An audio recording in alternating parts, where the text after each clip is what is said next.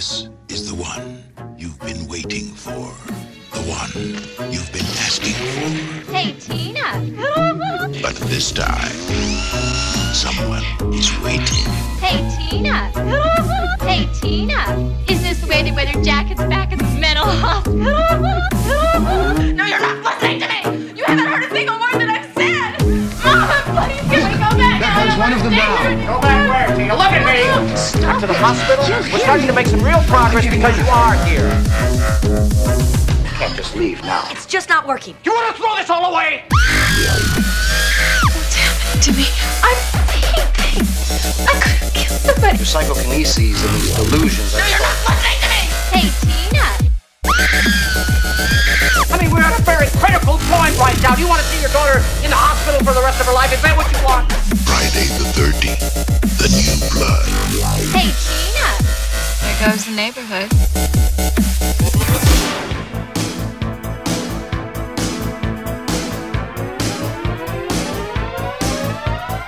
Welcome, everyone, to 100 Lunatics podcast, where we examine horror's legendary icons from birth to death to inevitable remake. I'm your horror explorer, your horror connoisseur, Daniel Carver. And joining me to add their expertise and dismissive, passive aggression, my cousin and king of the small fur trading outpost known as Calgary, Alberta, Nathan fucking A. Carver. Hi, everyone. Thanks for the warm welcome. And last but not least, Jonathan. Appreciate the intro. Nice. All right, this is the seventh, seventh installment in the Voorhees saga. I just want to pipe it in here and say you're not really from anywhere, Jonathan. You're just kind of there, you know? Seventh installment. Seventh installment of the Voorhees saga, 1988's Friday the 13th, Part 7, The New Blood. Awesome. This movie was awesome. We've brought Hey, in Daniel. uh, some Daniel. telekinesis here, guys. Yeah? Nathan? Daniel, why don't you uh, why don't you stab me?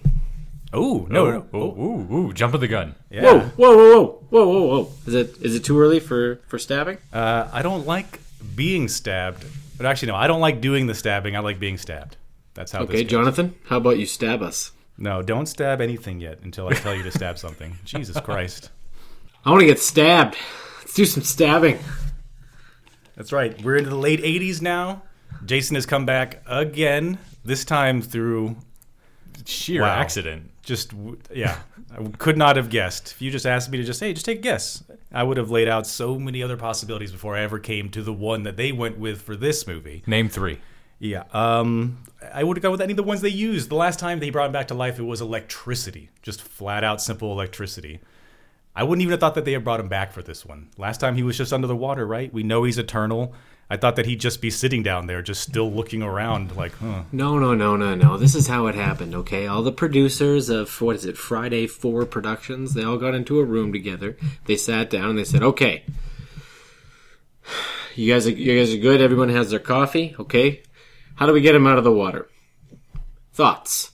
Let's go. Around the table. Um, just spitballing here. A little girl has telekinesis, thinks she's bringing back her dead father, brings Jason back instead. Uh, no? We're just brainwashing, right, guys? We'll put that on the back burner. Hold, hold on. A little more plausible. Uh, little girl, dead father, dead father in the water, right? Okay, Mm-hmm. so police rescue team that comes to get the dead dad out of the water. Mm-hmm. Maybe somehow they get Jason out. That's right. No, no search They team were for getting- the dead no. dad. No. You could see them loosening up in the last movie. They jumped at it the minute they heard it. Telekinesis, I like it. I've You know, seen probably Carrie- hadn't been very hadn't been done at the time. What else happened in 1988? Tell me. Come on. Well, Carrie happened in the 70s, right? Yeah. Shut your face. I asked about 88. What? What's happening in 1988? It sounds like you have something that you're very fond of that happened in 1988. 1988? Well, tail end of the Oiler Edmonton Oiler dynasty. Uh,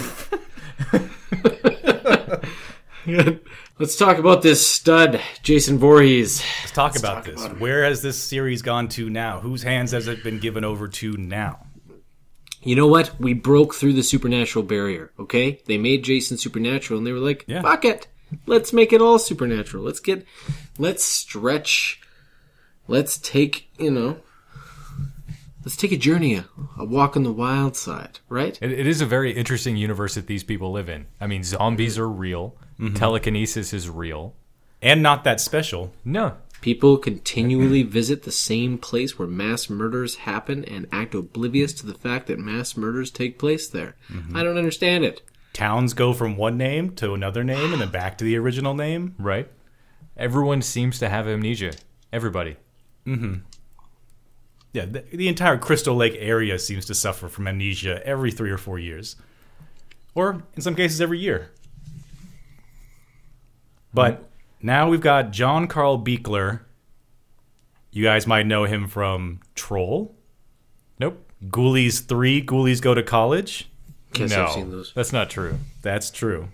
Yes, now this guy's not really a director. He's directed some things, but he's more of a special effects guru. Define guru. Uh, he's done special effects for probably anything that you've seen special effects in in the last 30 years. Everything from Indiana Jones to softcore porn Kind of on, special effects on Cinemax. porn. I don't know. Imagine with some Did he do- did he lesbian do vampire Multi-Face? movie or something. Did he do? Did he do the melty faces in Raiders of the Lost Ark? Uh, I'm not sure. I, it was so much on there. I just kind of zoomed through it real quick. I saw big, notorious blockbusters as as well as the biggest, most terrible looking pieces of shit you've ever seen. So it looks like the whole gamut. Anything for So a paycheck. horror horror movies you're referring to? Yeah. But this is this guy's pretty big claim to fame. I mean, Ghoulies 3, Ghoulies go to college. Like, I don't know if you're going to top that. The writer of this movie, this was one of his firsts, and it's been downhill ever since. Oh, phenomenal. Just to give you an idea of that guy's career. Uh, but most importantly, Kane Hodder coming in, taking over Jason, pretty much finishing out the franchise with him until the crossover. This movie, Jason Takes Manhattan, Jason Goes to Hell, Jason X, those are all going to be Kane Hodder. So you better like him now. And how do we feel? How do we feel about Kane Hodder as Jason? I mean, I'd say of the Jasons that we've seen, he's the best one. He's the most menacing. Right? He's pretty big, pretty brutal. Yeah. He does some things I don't see other Jasons do, like close the door to keep them from escaping. Yeah. He's much better than the skinny guy with the bag on his head running around. Mm hmm. He's a fucking stud. He looks like he wants to be there. It looks like he likes playing the part. It looks like him and the director had conversations off screen. Like maybe if I do this, it'll look even crazier. Like you can tell that those things are going on. Lots of stunt work in this movie. Lots of Jason just in general. I feel. Mm-hmm. Lots of shots of him turning around or looking menacing from a distance, or digging around in the woods, or dragging bodies. Yeah, the the scene with um, what's his face, the stoner going to the fridge, and the lightning goes through the cabin, so you can see actually that Jason's in the room in the corner, just staring at him. Mm-hmm. Just Not taking bad. his moment. Uh huh. Yep. Because it seemed before that, you know, Jason kind of just stumbled upon kids, and it was just sort of like dumb luck. And Yep. now he's really stalking them and picking his moments. Yeah, planning it out a little bit better. He gathered the bodies. He's starting to decorate trees. Yeah, that's his own little Voorhees Christmas And- tree. Mm-hmm. And he's a fucking stud. You've said that so many times. He's not. This is not Steven Soderbergh Huh? dressed up as Jason Voorhees. Huh? Uh, no, he totally is. And he's all over the place. Everywhere. You know, He's al- he's always been all over the He's place. no, he, no. In this one, he is particularly fast. He's all over the place. He's at one end of the forest. He's at the end of the end of the forest. He was by that tree. Now he's under the water. All over the place. Yep. Guy's fucking crazy. And he walks really quickly underwater. Really quickly. and, can- and can get way, way down under the water and keep himself down there. Well, he's super. No, he's supernatural now.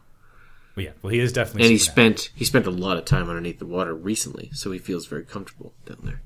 Mm-hmm.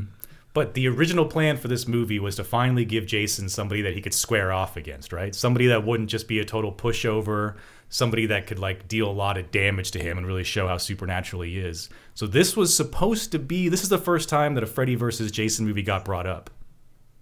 They wanted to do this even then. You know, the Nightmare on Elm Street franchise I think is at Dream Master at this point. So they're already talking to each other. Could not settle on anything, not even close, with two different huge companies trying to bring their franchises together. Who owns what? Who kills who? They couldn't figure anything out, so they said, "Fuck it, we'll put it on the shelf for a while, and we'll give her, we'll give Jason Carrie to battle off against." Wait, was that the reason why the the Jason Freddy thing didn't happen yet? Because the studios wanted to, like, they couldn't decide who would kill who. yeah, And so, like, if Freddy won, the new line was winning I Ye- guess. Yes, and that that would bring them maybe more money in the franchises or the installments that followed. So nobody wanted to like give the other company the upper hand. No one wanted to share movie sales. You know, they wanted to trade this for that, and none of it worked out. And it, this argument would come up again, I think, for the next movie and the next one until finally 2003 it gets made. Well, that history lesson was awe inspiring. Really good stuff. So Nathan, Sorry, go ahead. did you recognize Doctor Crews? He seems familiar. Is that Blake? Is that Robert Blake? No, no, no, it's not Robert Blake.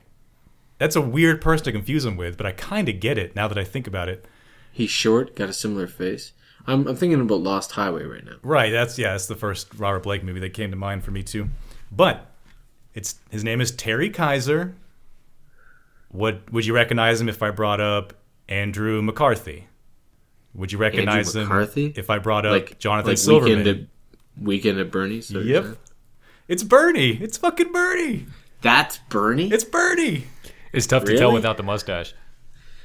That's. I thought Bernie was taller than that. That is the dude that they drag around like a rag doll for two fucking movies. Though It just goes to show how fucking short Jonathan Silverman and Andrew McCarthy are. Mm-hmm. Yeah. Well, I, no, Jonathan Silverman's obviously taller. He's he looks taller in that movie. Yeah.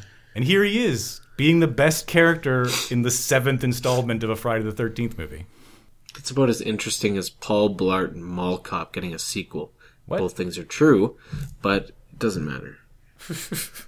Far, I take, no, far more interesting than a sequel to Paul Cop Malblart.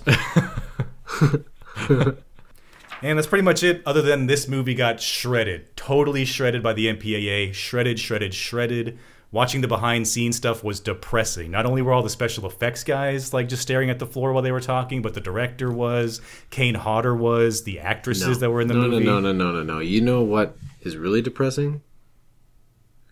Paul Blart Mall Cop making 179 million worldwide off of a 26 million dollar budget. Oh, disgusting! Well, right? This movie being Just terrible. this movie being shredded is kind of par for the course for any of the Friday the Thirteenth franchise, right? I mean, it seems What's like shredded about this? What's shredded about it? This movie was great. no, all the death scenes got cut out. Yeah. Oh well, that's been a trend for a while. You guys are surprised? No, not surprised, but you saw they they included the extended cut of every death scene on the Blu-ray, and you saw it. It was there was 15. Every single death got cut to nothing, basically to just cutaways. You got to see uncut death scenes? I did, Yeah. Fuck you guys. and they That's were much better. Oh, some of them were so good. In the okay, meantime, fuck you for real. Fuck you for real. Listen to you guys. They were so good. yeah. Mm, Hey Nate, Awesome. Nate, can you Yes. take all that anger and hostility and stab me? Mm-hmm. Fuck you. I wasn't gonna get. I'm not doing the stabbing this time. all right, Jo- Jonathan, do you want to do some stabbing? I don't even know what stab stands for. Sex, tits, Sex, and body count. tits, and body count, baby. Oh Jesus! All right, sex. We have Russell and Sandra fucking in a van. Mm-hmm. We have, uh, hold on, going through my notes here. Uh, there's a scene with Kate and Ben also fucking in a van. Yep. We have a scene with, S- well, I guess Sandra and Russell in the lake doesn't really count.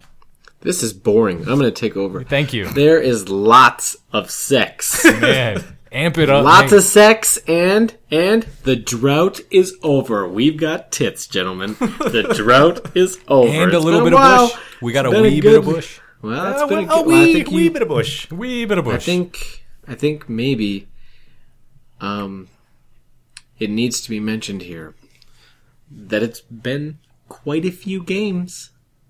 Sorry, quite a few movies, right?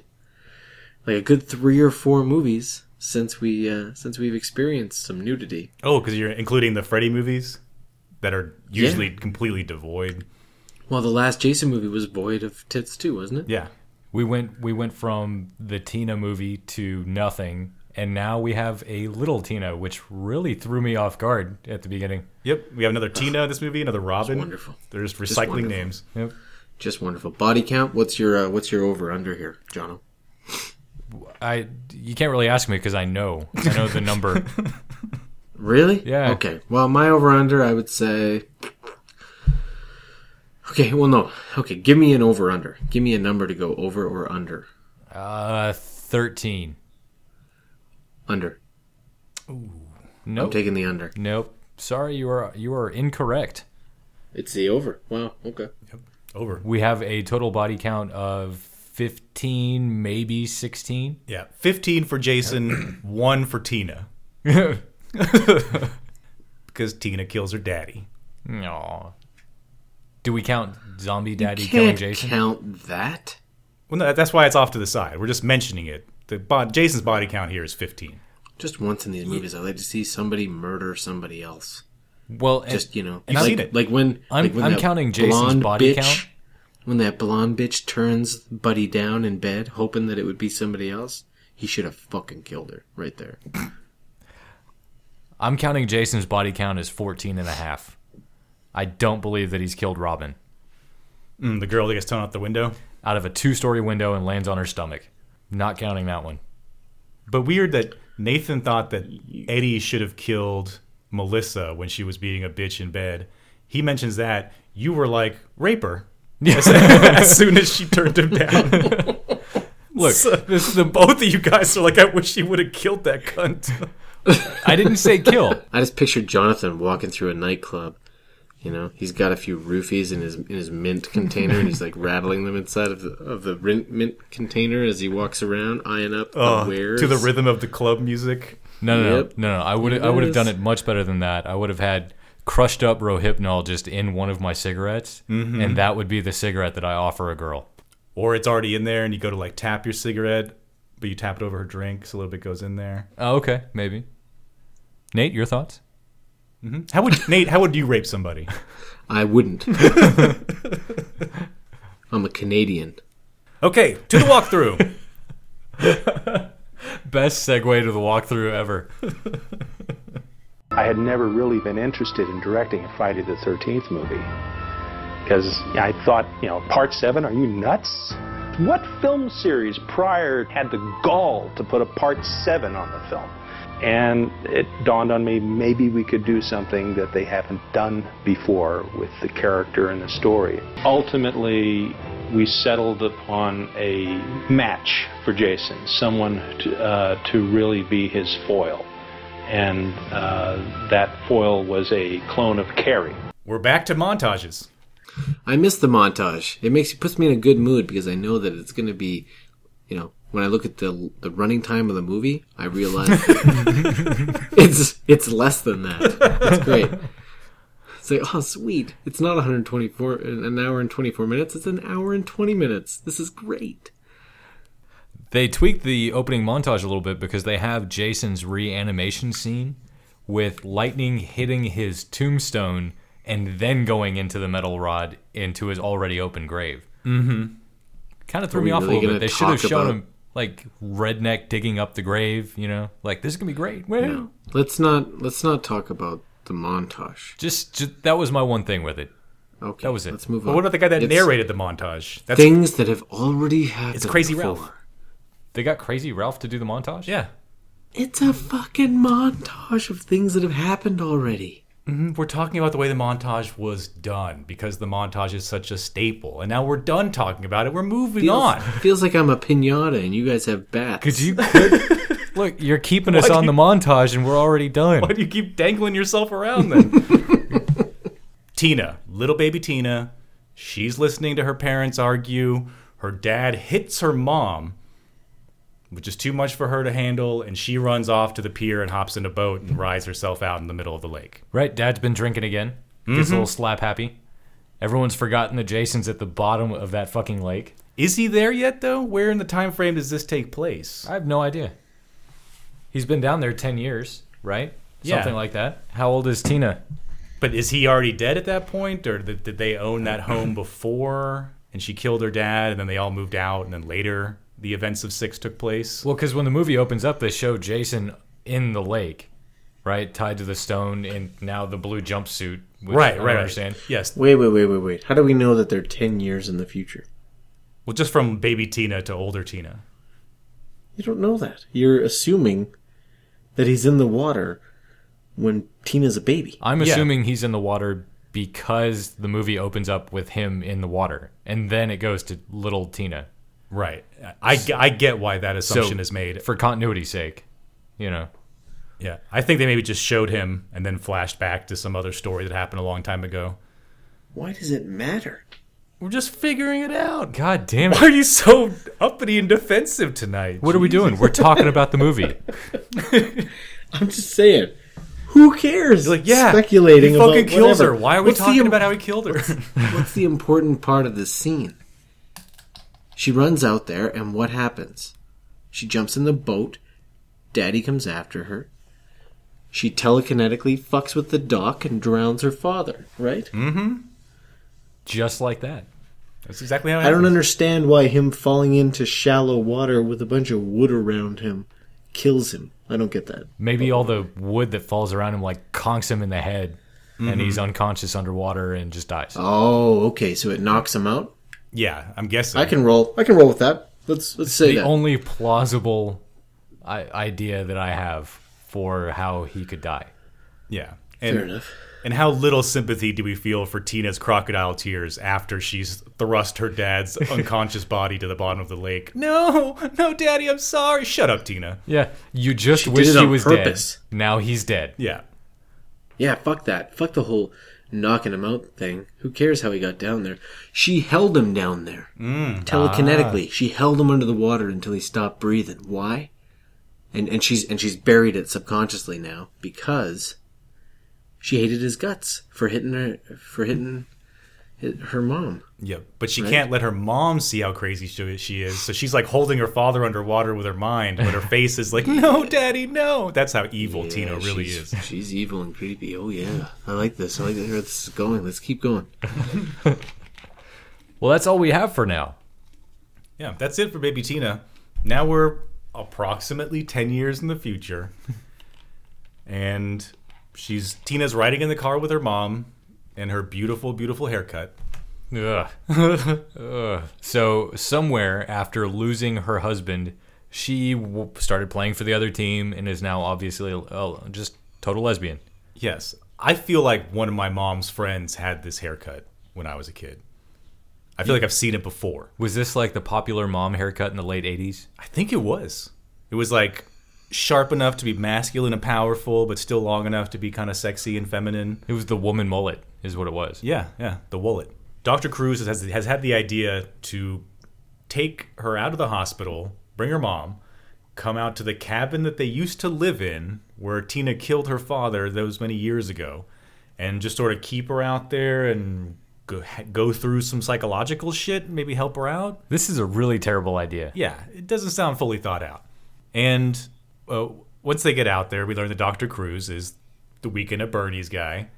He's happy to see it because he's he's been locked out. Like it looks like he's just been hanging out there all day and been making himself coffee and enjoying the lake. He's been locked out of that house, just waiting for them to get there. He's excited. He's got his claws in this girl. This telekinetic girl. I'm surprised he hasn't tried to, you know, do more with that. We were actually talking about that too. I'm surprised, actually, that she hasn't been found out with that ability. So it means that maybe she went to him as a small child and he's been hiding her abilities from his, his colleagues for years and years. Hoping one day to learn how it works and then have a major breakthrough and write a book and be famous and rich. It does seem that way because there's a undertone of something more uh, sinister going on with his plans for Tina. That's why he came across like Robert Blake to me. He reminded me of the guy in the party at Lost Highway. He's creepy. He does a good job being creepy. Yeah, no. He's because he's he's well camouflaged. It doesn't come across super creepy. It comes across sly and kind of devious. I don't know. Bad News Crews kind of came across as, as kind of creepy for me. Yeah, T- yeah. I guess Tina's uh, like is up on it. She already calls him bad news, Crews. So He's already let himself uh, slip out of the shadows a little bit, I guess. But Dr. Crews takes uh, takes Amanda Shepard, Tina's mom, inside. They have a little discussion about what uh, pr- things Tina's going to go through while she's here. We have Tina getting out of the station wagon, which is a staple for these movies. cannot operate a suitcase. Suitcases are tricky. No. Stumbles stumbles around with it, drops all of her shit on the ground. All the girls, there's a bunch of teenagers or youths or young adults. How old are these people? I have no idea. They Somewhere all- between 19 and 35. How come when suitcases flip open in movies that are poorly done, um, it looks like they took no pride whatsoever in packing the suitcase? No, Oh yeah, they just jammed it in there. Yeah, they just throw everything together. Why? Because it's a bunch of prop people just throwing a bunch of shit in a suitcase. Yeah. Why are you They'll wasting our fold time with prop people packing suitcases? What is it? I don't know. You guys spend a lot of time on wallets. That's exactly why we're making fun of you. Why does a teenage girl need one pair of pants, one pair of shirts, and like 15 pairs of underwear? because her telekinesis makes her shit herself all the time. That's the side effect. like as she's concentrating so hard to move that matchbook, she's repeatedly just shitting herself. Yeah, whenever they do those close up shots on her eyes going back and forth, that's her shitting herself. Maybe that's why Dr. Crews has that surly face all the time. He's not really mad, he's just tired of smelling her shit. Damn it, Tina! Maybe because her mind is so powerful, when she gets horny, she makes herself really wet. Mmm. She kind of like shits out of her pussy, you're saying. Thoroughly. Well, she's going to need all those panties with Nick coming to help her out. Hmm. Nick. Mm-hmm. Big man Nick. Nick and Jean Grey. What a stud, huh? Huh, Nate? Don't try to get me on Nick. Nick's not. Not as hot as Jason, let's be honest. Nope. Mm-hmm. But there's a there's a little thing between them. He's she's like, "Don't help me pick up my underwear, you fool," and he's like, "No, no, oh, embarrassing situation."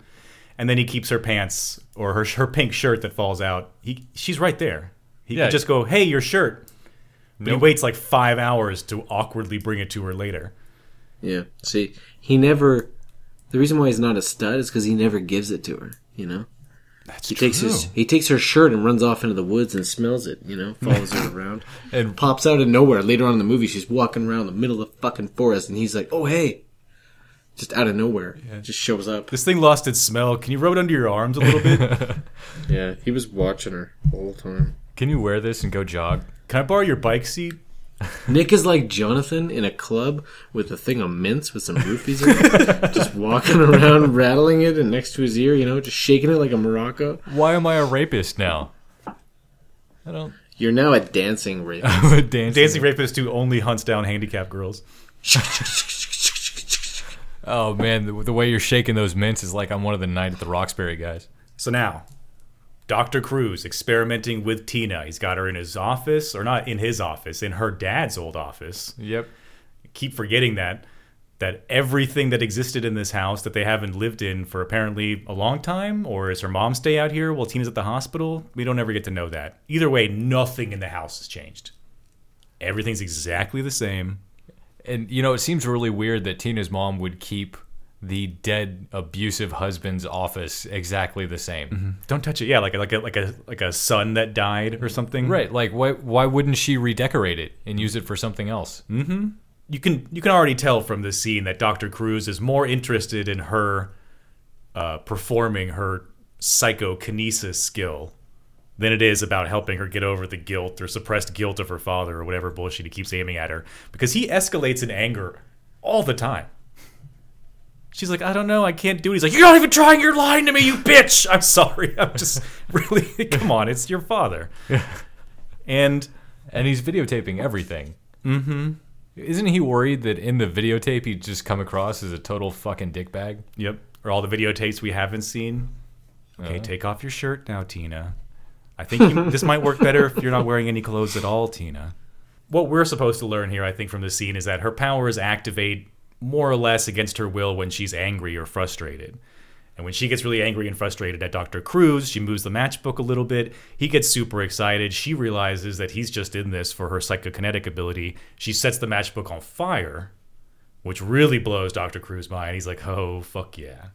Can, can we talk about the, the matchbook moving across the table real quick with the stop motion camera? You like those effects? it was pretty awful. For as much as the Friday the 13th l- franchise likes to pride itself on special effects and everything, couldn't they have done a better job? Like get some fishing line or something and smoothly pull it across the table? Oh, no. whoa, whoa, whoa, whoa, whoa. They're not. They're they're in uncharted territory here. You know, they're used to blood They have all their experiences with death scenes. You know, this is you know moving things around with your mind. It's eh, Oh, You're tri- right. That, that'd be tricky. Yeah, an they FX need to guy bring in a shows up. specialist. They need to bring in a specialist. Yeah, FX guy shows up with like a duffel bag full of latex body parts and buckets of blood and little pieces of gore, and they're like, "Move this matchbook across the table." He's like, "Oh shit!" I didn't bring my extra duffel bag for that. Well, He's like, give "Do you want me some to fishing stab the line, some- matchbook, or-" some, some some clear fishing line or something? I don't know. Let's I can make it explode. take me into the town. We'll go to the store. No, let's spend six hours doing a three and a half second stop motion animation mm-hmm. segment. Much better use of the budget. Mm-hmm. But she storms out. Dr. Crews very satisfied with himself. And while she's staring at a picture of her father, I guess she just is overwhelmed by her like how much she misses him and how guilty she feels for killing him. Because this is where she walks outside. She's, you know, sad about her father. She thinks she feels her father's presence in the lake focuses her ability on what she thinks is her father to bring him back to life, but instead brings Jason back to life. Snaps his chain, he comes floating to the surface. He's such a dramatic eh, uh, entrance into this situation that she passes out. Just, yeah, just passes right the fuck out. And she is terrible at acting. Yeah, Like, not very she's good. supposed to be acting throughout this entire movie, I assume, right? Yeah, you usually want your actors acting. Yeah. Yeah, awful. I mean, just like the fake crying that you know is just like using so much energy in her Mm-hmm. face, and just, like the crumpled up fake crying when you didn't want to go to school when you were a kid. Yep. Going from calm to angry for no reason. None whatsoever. Just, uh, and it seemed like the best use of her acting ability was this scene where she just passes out. Like that's the best she does. It is, and it doesn't seem like much watching Jason under the water, just sort of like moving around. But the behind the scenes stuff on that and how long it took to film just them, him underwater, that's Kane Hodder in all the full body makeup, all that crap they put over his face and his mouth and the mask and all the heavy clothing and uh, fake arm pieces and stuff. And then they have him actually chained to the bottom of this lake so that he won't float to the surface because of all his makeup. And then they have a scuba diver coming in and putting a thing in his mouth for him to breathe. And then them taking like 45, 50 seconds worth of footage. And then the scuba guy coming back in and putting it back in his mouth. So imagine that you didn't hold your breath right and you're Kane Hodder and they think they have 45 seconds, but you're already out of breath at 30 seconds. Yeah. Nobody can see you freaking out because the scene is supposed to be you freaking out. what the fuck, man? Maybe they had like a safe word or like a safe movement or something. Like if uh, Kane starts like flipping off the camera, like that's the sim- the uh, signal. Yeah. Like need some fucking air. Yeah, it just uh, because you're putting your faith in like, I don't know, the cast and crew of a Friday the Thirteenth movie. like it doesn't seem. I would have been freaking out. So kudos to him for pulling that off. It doesn't seem very special, but there it is. I explained it to you. So what doesn't come across as very special turns out is extremely special. Yeah, Well, thank God. Thank God you explained that. So he comes out of the lake, right? Totally decomposed. You can see his, like, you can see his vertebrae. Mm-hmm. You can see like part of a rib cage. So like muscle has decomposed, skin is gone. Yep. But that jumpsuit's held up really well, Quite except for the back of it. Yep. It's also a different jumpsuit. It's all right. Yeah. So in these years that Jason has been under the lake, he had a costume change. Someone went and redressed him. Damn kids. Them crazy kids. Dr. Crews, Mrs. Shepard find a passed out Tina on the pier. They don't believe her, especially Dr. Crews. These are just delusions about your father. It's just your father, Tina. You're just thinking about your father. And let's see, we meet Michael and Jane, who have a piece of shit car that just broke down. Mm-hmm. Typical. Yeah, typical. Another broken down car. Yeah, and you think that they're another, you think that they're just a random pair of people, but it turns out they're tied to what's going on back at the cabin. Yeah, uh, Jane has planned a surprise birthday party for Michael. Mm-hmm. And since the car's broken down, they've decided, ah, fuck it, let's go camping. Yeah, Michael just wants to camp for the night because he's tired from driving, but Jane's like, shit, I've got this surprise party planned for him. We need to get to the cabin tonight. So she has to blab the whole thing to him. And this is the thing about Nick, is that he's Michael's cousin, And these are all of Michael's friends. So these are not Nick's friends. All these people that are here at this cabin, they aren't Nick's friends. He's just there for his cousin. Yeah, Nick makes that pretty clear mm-hmm. later. And he brings his t-shirt or Tina's shirt back to her. All nice and folded and pressed too. Yep. And while he's there, he invites Tina over to the house to party. You know, he even meets her mom and everything. And Tina goes over to have the party, and Dr. Crews walks out, and he's pissed. Yeah. Like, what the fuck are you doing? We're supposed to keep her here and we're supposed to study her and we're supposed to, you know, have all these therapy sessions. You don't want me to take her back to the hospital, do you? yeah, instantly. He's constantly threatening the mom with taking Tina back to the hospital. That's his answer for everything. She gets even a little bit lip. Uh, you want Tina to go back to the hospital? and yeah, and he has to hide it. He has to hide. He's like, "Who's that boy? Where's she going? What's happening?" And she's like, "He's she's just being a normal girl." We want her to have a normal life, don't we? Isn't that the end result in this? Yes, of course. She's going back to the hospital. Yeah, you're going to the hospital. We're all going to the hospital.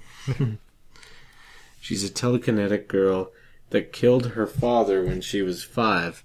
I think regular girl is out of the question.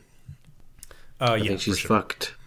Yeah, Jonathan and I got obsessed for a while with thinking about what kind of sexual things she could do with her telekinetic ability.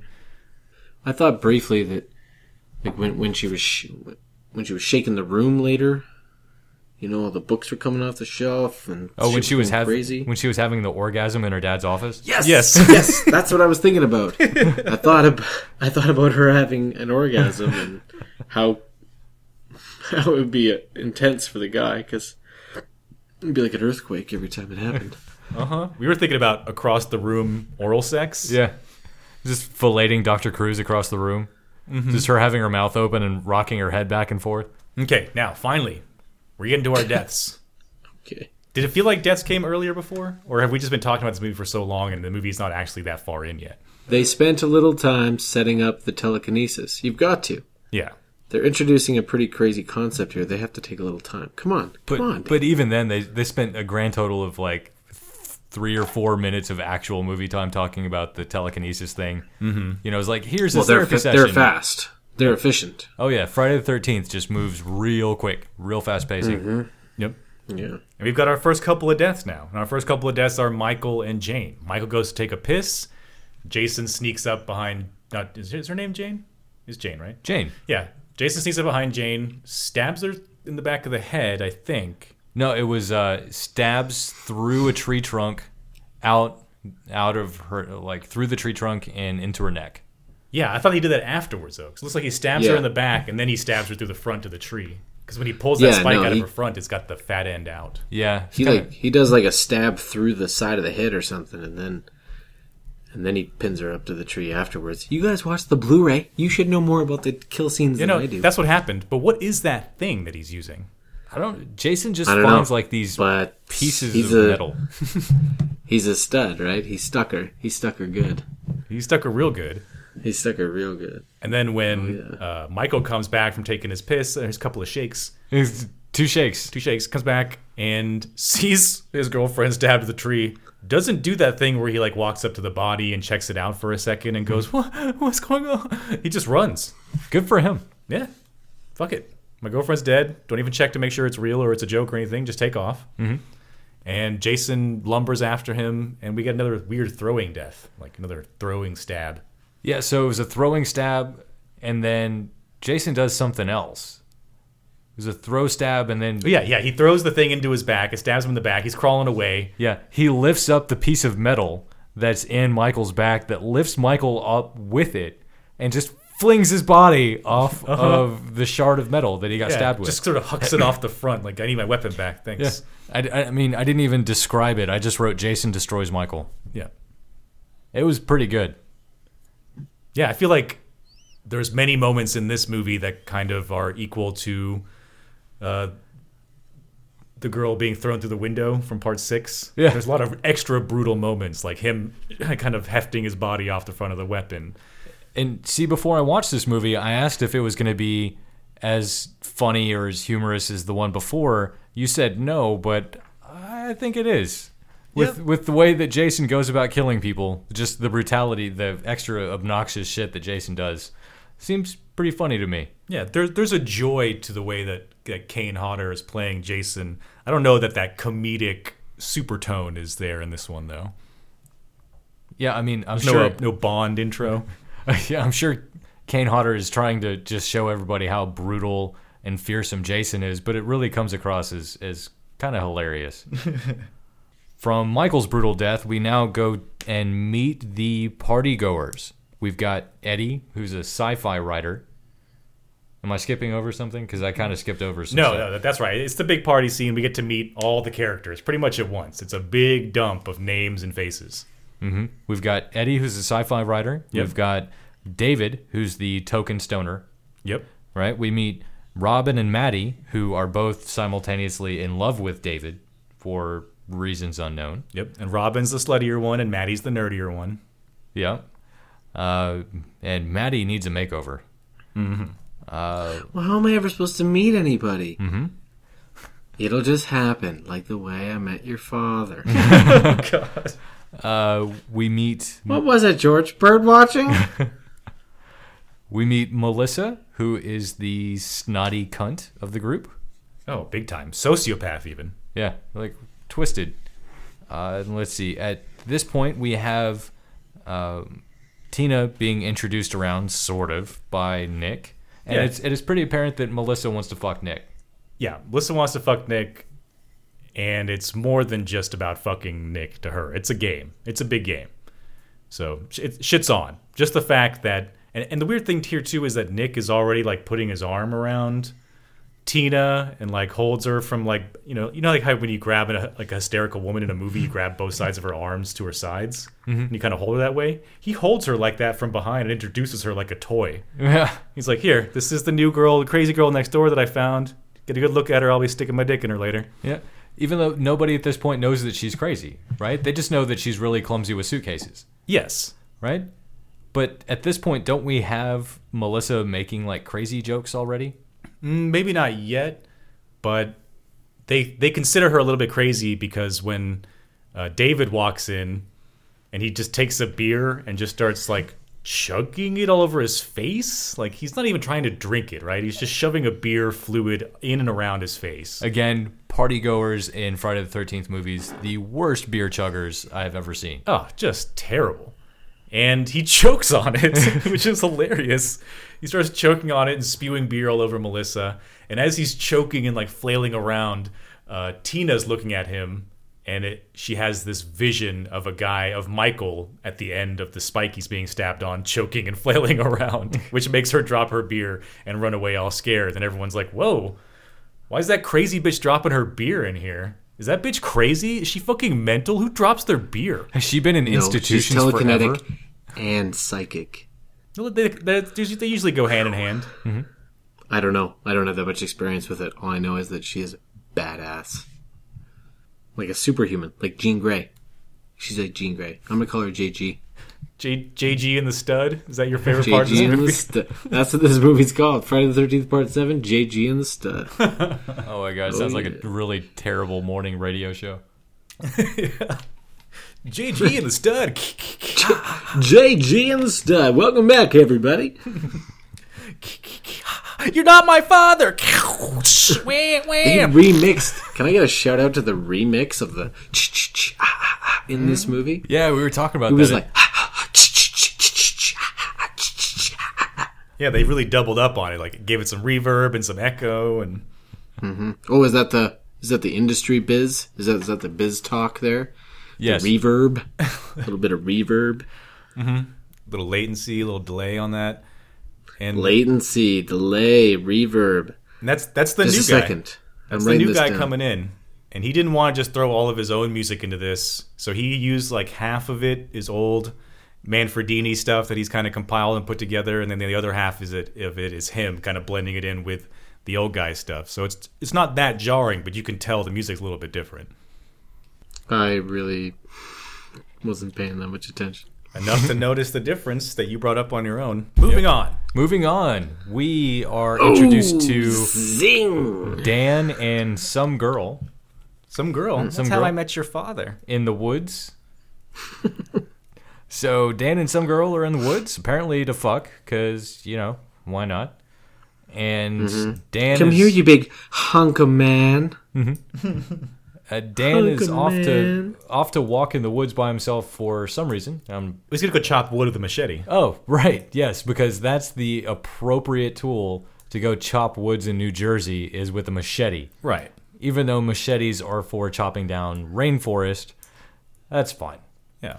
Come on, everybody's just their eyes drift down to the machete and they go, "Oh, here we go. Oh, I there know. it is.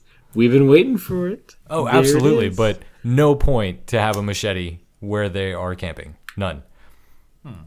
Or any of them. But wait, you what? You don't bring like four or five machetes when you go camping? Look, that's your inconsistency that you're bringing up about a Friday the Thirteenth movie. That machete has no place there. Right. but then- And then she. So what? That- It's it's Dan and Judy, and Judy goes in to undress and get ready for some wood. That's right. Right. She wants her hunk of man. And I I like this death. What, the Dan death? Uh huh. I actually have already forgotten what happens. I just put Jason brutalizes Dan and steals machete. Yeah, you see, like Da- Dan's doing whatever he's doing with the machete, chopping wood, and then you just see Jason walking up behind him and like cranking up a punch, and then he just punches through his body. And if that wasn't enough, while his hand is through his torso, poking out the other side, he grabs his neck and snaps it as well, Ah, yeah. just in case, and then kind of just throws his body to the ground. Right through his spinal cord. Just Yeah, because all you see is just like the blood red hole that's in Dan's body. yeah, you even see his arm come out of the body, like it just slips off, like it's definitely impressive. Definitely, definitely. nice Definitely and powerful, definitely. nice and supernatural, even. Mm-hmm. And then he goes and clips off Judy as well by breaking in the tent. Oh, yeah. Her big hunk of man comes back, right? Right? The stud. Huh? Yep. The stud comes Yeah. back. And this is actually a, Yeah, yeah. a unique kill too. I He enjoyed gives this it. kill. He gives it to her against the tree. Oh, yeah. What a stud! Just wraps her up in the sleeping bag that she's already in. It slams it against the tree. Yep. He gives it to her. And it and it looks good when he does it too because when the, uh, that sleeping bag has like a dummy in it that's actually really heavy and then a bunch of blood. Right? Just bags of blood. And then in the tree that he's smacking that thing on are a bunch of razor blades. So they had initially set up this scene where he's smacking that sleeping bag like four or five times against the tree until she's totally dead. And each time there's more and more blood seeping out of the bag and even like spattering into the air. Mm-hmm. And so nice and long, and it's so heavy that he's frustrated swinging it and gets really pissed off, and it looks like an aggressive fucking Jason killing somebody. But then they had to chop it down to just one and done, you know? One good smack, throw it to the ground, she's dead. It works, but I would have liked a couple of more smacks. Am I the only one? Comes comes across a little more studly though. One and done. You know. He just gives it to her against the tree. Done. Done with you. Yeah, but when does Jason stop when you're dead? I mean, we've seen him in other movies just machete Tommy Jarvis the fuck out of some people. Yep. It seems mm-hmm. like yeah, she was she's dead at one, but why couldn't we go to 18? You know. Sounds like he's. It sounds like he's becoming more like Predator. You know, polishing the skulls, putting it somewhere. He's just like, Trophy. Trophies. His little trophy room. His trophy tree? yeah, his trophy tree. Yeah. Yeah, he's got like, uh, so you're, you're saying that he's just, he's just so efficient now that he, that he gets it. One and done. I could do two, but why seen be him ostentatious? Move around? Yes, I'm saying he's efficient. Have you seen him move around? He is like back and forth all over the place. Doesn't even matter where the person is. He's coming. He's Yeah. there. Jason now that he's gone supernatural, zero wasted steps. Yep. He is very mm-hmm. deliberate everywhere that he goes. Yep. If Yeah, he's behind she you, telekinesis. She has telekinesis. How come he can't teleport? right? well, not yet. No, there's that one scene where he's in the house, killing the girl with nice tits, throwing her out the window, Yeah. Almost killing and then the girl. and then boom, out in the forest, already caught up with everybody. Bam, just like that. Oh yeah, there's tons of times. If he's running, if Jason is behind you, chasing you in the woods, you can't stop ever or turn around because he'll be It behind doesn't you. matter. Unless you're It Dr. doesn't Crews. matter. You can stop, bend over, don't even breathe heavy. Just sit around, wait, position yourself, and then you know, then he'll show up. Always behind you. Right. It's okay. You can you can talk now, Jonathan. No, no, th- th- this part confused me because we had just spent the previous evening at this party learning all these different people's names and what their dynamics are. And then the following morning, they throw two extra characters at us with Ben and Kate, the two black people.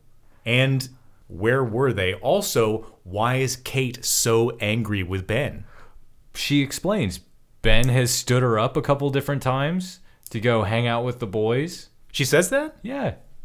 When they're all like cutting up meat at the grill. It, oh, weird. I did not catch her to explain anything about that. But it does seem like Eddie ousts him from a lie that he had told her. Because Eddie's in the kitchen in the morning and he's like talking about that stupid sci fi movie that he saw that was so great. And she's like, whatever, it sounds like a bunch of bullshit. And he's like, no, no, ask Ben. He was with me. And then she immediately gets this pissed off look. And then Ben looks at Eddie like, you fucking idiot. And then Eddie goes, like, slinks out of the room. Like, ah, I gotta go write something.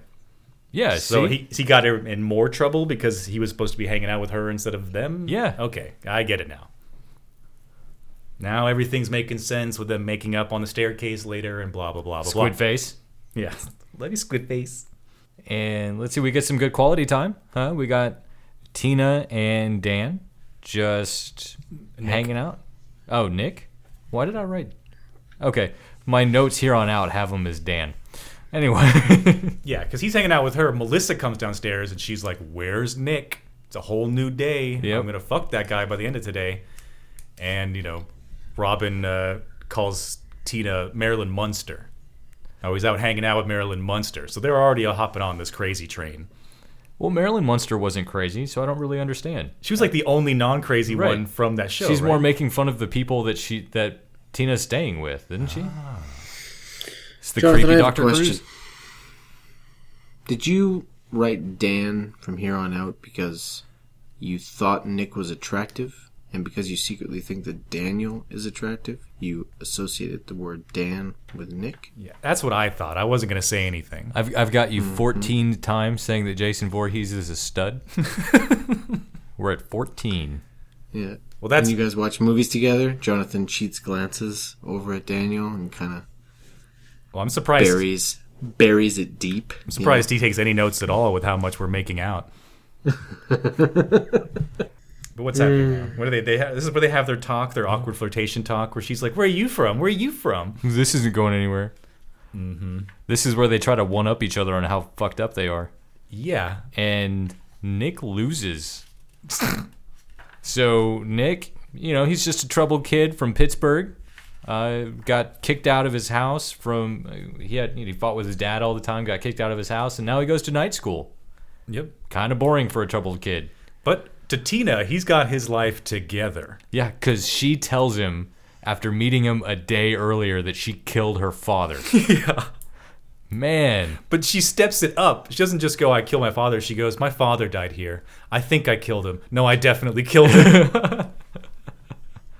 Dan's like, "Okay, yeah, good thing we're just here for a couple of days." I thoroughly got one upped. And our sex later is gonna be great. Not just daddy issues, but dead daddy issues. It might have killed your daddy issues. Man, what? this this is gonna be some dead daddy office shaking sex. Mm-hmm. And Melissa, weirdo, is just like creeping around in the woods, just watching them. Yep, they've got the point of view cam, makes you think it's Jason for a second, but Nick goes off to look, doesn't see anything, comes back to Tina, reports, ah, it's just a pink elephant. Oh, that was so weird. Awkward, stupid chuckle, Yep. followed with a awful kiss. An awful awkward kiss. Yep. I hate when they try and write a joke into the into the script. They don't know how to write a joke, and then the actor doesn't know how to present the joke, so it just comes off as that awkward shit. Yeah, I think you're really loosely throwing around the word actor. Because after their little flirtation and their awkward kiss, we head back over. Everybody's grilling and talking. This must be where Kate explains why she's so pissed off at Ben.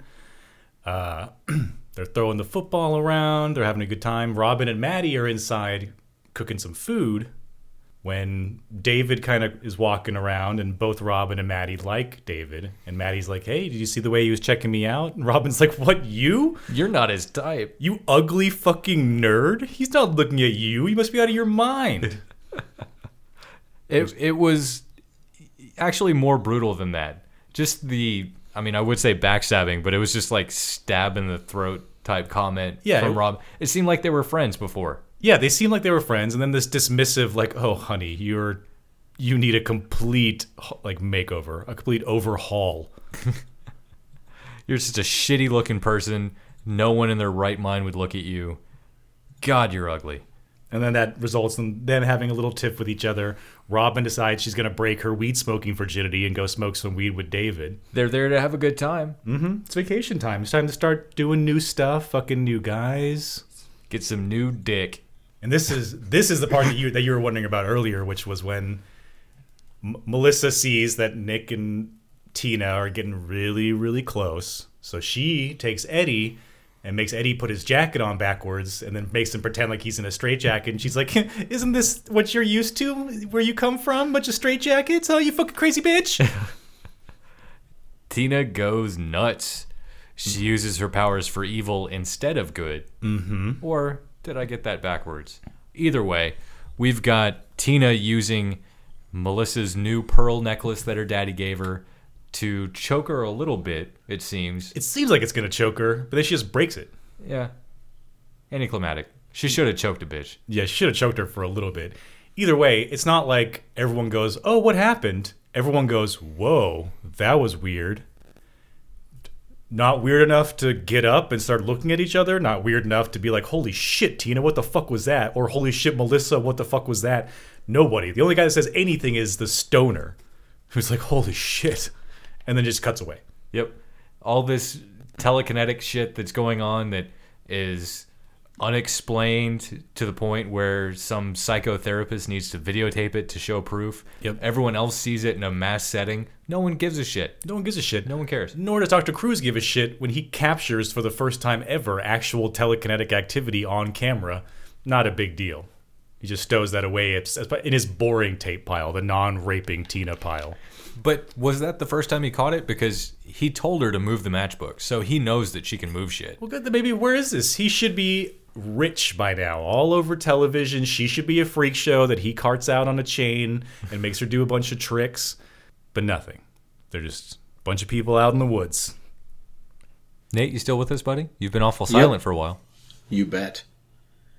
I'm enthralled. Oh, is this where Tina goes back home because she freaks out about the pearl necklace thing? Right? Meets Yeah. with her mom and Dr. Crews. Yeah, she just wants to tell them, like, I'm having visions. I had another vision. I think I almost killed this bitch. No, just visions of your dad, your your telekinetic power, and and your delusions. You don't want to go back to the hospital, do you? We're sending you back to the hospital. You just, you, uh, and then she just runs away, right? she, she hurls the TV at him. Yeah, hurls Oh, the right. TV at Dr. Crews's head. Yeah, that was good. I like that part. which is and they they cut it short so you don't get too much of it but right when they first lift the tv you get that like tv on a string feeling where it kind of goes like yeah. "Whoa, whoa." Well, before That's she why- run, before she runs into the office, like though, she sees that like shard of metal stuck into the wood, oh right? yeah yeah yeah And tells him about that, hallucin about that too, and how that makes sense that Jason's back. You know, and here's proof that whatever the guy from the lake is real because Yes. there's a shard of metal in the wood. Yep. in the wood uh, wood outside the house, right? So she tells him about that. No, it's just a hallucination. You're fucked up. Here, let, fine. Let's go take a look at it. Yep. And it's not there. She freaks out and she starts questioning herself, like, no, maybe my hallucinations aren't real. You know, all that shit. Mm-hmm. Right. And right then, as she's freaking out, uh, Dr. Crews and her mom go away, and Nick comes up because he wants to check on her. And Tina just goes right back into her hallucinations that she thought weren't real and says, uh, I think your cousin's dead. yeah pretty sure us- I- do you have a picture of your cousin Well, it just so happens I always carry a picture of my cousin. Hmm? not just a picture of my cousin but a picture of my cousin and his girlfriend here they are perfect clarity close-ups on both of their faces she's like yeah I, he's definitely dead what do you say to that Just a sec, guys. I gotta throw a few pictures away. What do you? Okay, so you saw my cousin. Do you know where his body is? Are we gonna do anything about this? Oh, what? You have to go inside because you're leaving tomorrow morning. Okay, good night. Thanks for telling me my cousin's dead. Yeah, all night sweating, walking around in the woods looking for your cousin. God, never. Nick has to learn. You never, ever, ever stick your dick in crazy. Now, finally, some more deaths and a little bit of nudity. A little bit, a little bit. We we get a little bit of bush in here. Is the nudity enjoyable because of how spastic and weird the girl is? Nathan? Nudity is enjoyable. Period. I don't think it matters. So Nate is saying brutal rape murder scene, blood going everywhere. As long as that woman is naked, mm-hmm. very enjoyable. Mm-hmm. She's screaming, no, no, no. Nathan's like, give me some tits. Can you squirm more to get some more boob bounce? yeah. Okay, this was a trap. Obviously, that would make nudity uncomfortable. Would it, or would it make it better? I do not believe it would make it better. I don't like the way that you're talking to me right now. Uh, uh, hold on, hold on. Let me read you an interesting quote.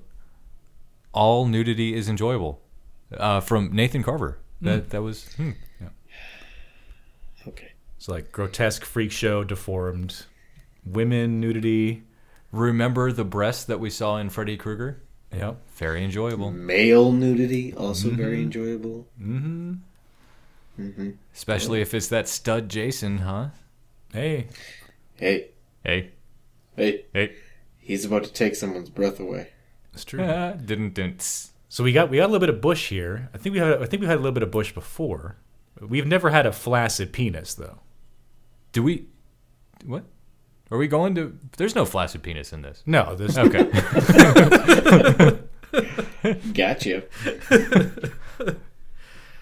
I think you kind of see that guy's balls that's fucking that girl in the RV. From I don't last think one. you're looking way too hard. But I don't think we have any flaccid. I really yet. didn't Sorry, appreciate. Nate. I really didn't appreciate when you kept pressing sta- pause on a Blu-ray at that point. That was just. ugh. I was like, you can see his balls. You can. Stop pausing it. Anyway, we have our token skinny dipping scene, right? Sandra, kind of spazzy freak show Sandra, who is uh, Russell's girlfriend, gold digging fucking girlfriend, just admits she's only with him for the big bulge in his pants, which is his wallet. yeah, or his dick. She, Uh, She said wallet. yeah, but she made it as like a joke, as if, haha, it's your wallet, but actually it's your big dick. I think that was her way of just like coming out saying that she's just a gold digger with Well, she, she's definitely like that. funny. Because even though she's kind of weird looking, she's still way too hot for this guy. Yeah. right? And if they're trying to make this guy the the preppy academic elitist guy, they failed because he looks like the nerd. Yeah, he has zero personality whatsoever. You don't know anything about him at all, except he does that like late '80s, early '90s sweater tie over his shoulders, and apparently he has a lot of money. That's all you know about him. Yeah, he whines and bitches about everyone eating his uncle's food, and then he dresses like a preppy bitch, and then he gets uh, what does he get stabbed? What happens to him? Something happens with like his nose and his face. Like Jason beats him with a club or something right in the Oh, he, face. He like he golf swings an axe at Was his it an fa- axe? at his face. Yeah. And I love this death scene. I love it because he approaches him and he doesn't make a sound. He just starts to crawl backwards in a weird crab thing. That's true. No screaming. Just immediately bitch. Like I'm a bitch right away. Like no. Mm-hmm. Doesn't stand up to face it, doesn't doesn't run. Doesn't tell his girlfriend to run. yeah, doesn't tell anybody anything, doesn't yell, just starts to like back up in shock. I don't understand. Yep. And then takes an axe to the face. And I guess Sandra was still I in think the this point was clubbed like, to the face. I think this was club. Clubbing. Oh, he has like a big vertical deep wound in his face later when he drops from some tree. And I mean, I guess Sandra was like still running into the lake at this point. Like, how does she not see? I think she was swimming under the water, and then Yeah, she was she's- coming up. Uh, yeah, she came up and and is getting water out of her eyes and putting her hair back. And I remember because I was like, titties, come on, titties. right. No, I was focusing on the buoyancy of, of her in the water. Uh-huh. You're like, just bounce out of the water a little bit higher, Jesus. Well, it had been several movies. This was the first taste. Oh no, I, I I get you. I was itching for it too. yeah, and we mm. get the Sandra nudity from an underwater camera angle. Yep. Right. I think body double too. Yeah, I'm sure. So she's, you know, her, her legs are kicking around, and so you get a little bit of bush there, and uh, you see her tits from underneath. Yep. With very erect nipples, I noticed. So that water's got to be freezing cold. Yeah, this is a. It seems like every one of these movies is supposed to take place in the summer, and they all get filmed in the winter. That this one's no different. that water is actually freezing, and they're out there probably getting sick. And don't you for a second? Doesn't it look like the camera is gonna go like give you some under pussy, Yeah. Like between the leg, like curved lip pussy? it- well, it doesn't get that close, but you do have like the between the legs shot. yeah, and then it starts to zoom in, and you think you're gonna get it, and then it kind of dips below like the knees a little bit, and you're like, oh damn. and then she just she just gets pulled out under, right? Yeah. That's it. Yeah, that's that's all we see is Yeah. is uh, Jason drowns her. So that could have been done doesn't better. drown her. He takes her breath away Because he's such a with stud. his studliness, yeah. because he's a stud. That's right. Sixteen. Making tallies every time he says stud. All right. Can I share something with you Please don't. about Eddie? Okay. That is the only role in his career where he is a live action actor.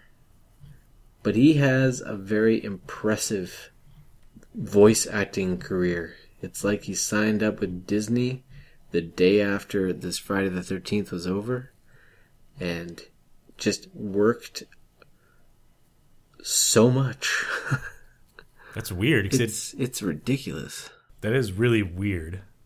Because, yeah, I don't remember there being anything that special about his voice. And in this scene, he's just talking about. He's talking to himself about mummy movie ideas. Star Mummy. Yeah. Right. Yeah, and he's twirling himself around and all the decorations from the party, just being a fucking weirdo. Uh, ben and Kate are making out, or not making out, making up. Mm-hmm. Kate loves Ben. Squid face. Squid Face, and um, ma- Robin and David are dancing, and David says that he likes Robin so much because she hardly sweats. Yeah. What? What? Eddie's with a lot of s- big sweaty women. I'm just used to fucking sweaty fat chicks. This is a real change for me. This is where Maddie goes to get her makeover, right? Makeover. Da-na-na-na-na-na-na-na-na-na. Da-na-na-na-na-na-na-na. Cha-cha-cha. Anyway, so after her makeover song, Yeah. Uh, makeover, makeover, makeover, makeover, Jason. Jason dragging Sandra's lifeless body out of the lake. That was cool. They had like tinted with red light and everything. It looked really dark. That one particular little scene was nice, dragging her out. Yeah, it just it just shows that Jason is collecting bodies. Mm-hmm. That one is not No, getting no, no, away. no. No. No, no, no, no. He's taking her into the woods. He's gonna give it to her. oh yeah. Oh yeah. He's gonna put his rotting vertebrae penis into this dead chick. Oh, and this is when S- Melissa is at her. mm, she's almost at her most sociopathic, right? She kind of slinks into the kitchen where Nick is standing, and she's like, "Hey, so we gonna fuck or what?" And he's like, "What did you do to that girl Tina earlier that made her all mad?" And she's like, "Whatever, all fair in love and war." You know, like I'm just here because you're a game and I'm gonna fuck you as part of my game. And he's like, I don't even like you. He's just straight up like, you don't interest me at all. I Yeah. don't like you at all. And her response, "You don't have to like me." Yeah. Oh, uh oh. That's She's- when you back away a little bit. Yeah, that's when that's when the crazy's flashing out. Yeah. And she walks all the way into the other room and grabs Eddie while just locking eyes with uh, Nick. Like just staring at Nick the whole time while she's like flirting all over Eddie and being like, I'm gonna fuck you now to make him jealous. Nick, Dan, Dan, Nick. Nick. It's Nick. Yeah. Dan's dead. Nick's a pussy. Nick could have had so much fucking tail at this party if he cared. Yeah, he could have had all of them. Instead, he decided to go all in with the crazy chick. Yeah. At the very least, he could have just gone into the bathroom with her for a few minutes and let her, you know, Go on. suck on his dick. Okay. No, can you wait? No, more details and slow it down. Yeah, could could you paint a picture for us, please? Well, she would she'd get down on her knees and she would um, she'd slowly unbutton his pants and undo the zipper, pull out his throbbing member and is give it is a lick lick the tip a little. Okay, you can stop. and I'm done. hold on. is Nick a zipper fly or button fly type of guy? then- I don't know. He seems like a zipper guy. He seems like a Wrangler kind of guy. Mm-hmm. Needs needs a U shape. You know, can't handle the V. And I know, I know that he's that she said her daddy gave it to her, but maybe Nick gave her that pearl necklace. Okay, John. Melissa says that her dad gave her a pearl necklace. Mm-hmm. Right? We're just expanding on that. Just listen to the way that Daniel says, mm-hmm. It's like, all, all I hear is, mm-hmm, sure he did. Yeah, you bet he did. yeah, he did. Yep. Oh, yeah. Thick, ropey pearl necklace. Sure he did. No, not Jason's. Jason's would be cloudy and yellow some blood. okay, That's enough. I think that's enough. Don't talk about Jason that way, all right? He's a stud. He's a stud. All right, Jason finally gets to the cabin. Ding! 17. Yep. Got it. Very often I have thought of doing Friday the 13th, Part 7, Volume 2, which would follow what happens to the characters. What we didn't really see was the final scene where Jason actually resurrects from the bottom again. He comes up and kills a fisherman, uh, and he's back. Were I to have the opportunity to do this, I would have followed uh, Tina's story as she is taken back to the asylum and accused of all the murders. We would have a whole new story where Jason goes in after the inmates and the doctors and the nurses. That would have been fun. Uh, You know, I think people also like a continuing story. We crave that. That's why the soap operas work. Well, you know, uh, might be a good idea. Uh, it was always a good battle between the two of them. She did survive, so could have come back and done something else, and then I could kill her. Dr. Crews, he's in his office. He's, I don't know, freaking out about some stuff. He lets us know, as the audience, that he actually did find that spike from earlier and he's been keeping it in the desk. When? When did he find it? We went to go look for it. He must have pocketed it and then been like, see, look, this bitch is crazy. No, but they go right out of the house to where the spike is. He goes out first. Does he? Yeah, and then they follow. And so he's taking it by the time they get out there. So he takes it, just like tosses it aside real quick, calls her a crazy cunt, and they all go back inside. Because he, cause he wants her at full stress, right? He doesn't want her to like start thinking that she's okay. He wants her to keep thinking that she's crazy. What a fucking asshole. Let's find out what happens to him.